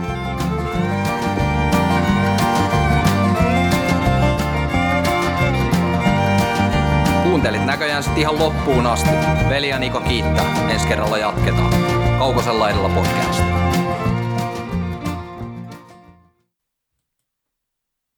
Ja nyt on tullut aika päivän huonolle neuvolle. Jos haluat saada parhaan mahdollisen koron, kannattaa flirttailla pankkivirkailijan kanssa. Se toimii aina. Mm. Huonojen neuvojen maailmassa Smarta on puolellasi. Vertaa ja löydä paras korko itsellesi osoitteessa smarta.fi. Weekend Festival tuo kesän kovimman artistikattauksen Espooseen toinen ja kolmas elokuuta. Luvassa on ikimuistoinen kokemus valoilla, laasereilla, erikoistehosteilla sekä maailman suurimmilla DJillä kuin Nicky Romero, Rehab, Tiesto, Alan Walker, Timmy Trumpet, Showtek ja monta muuta nousee lavalle. Lippujen hinnat nousevat 6. toukokuuta. Katso koko kattaus ja hankin liput nyt osoitteesta bknd.fi.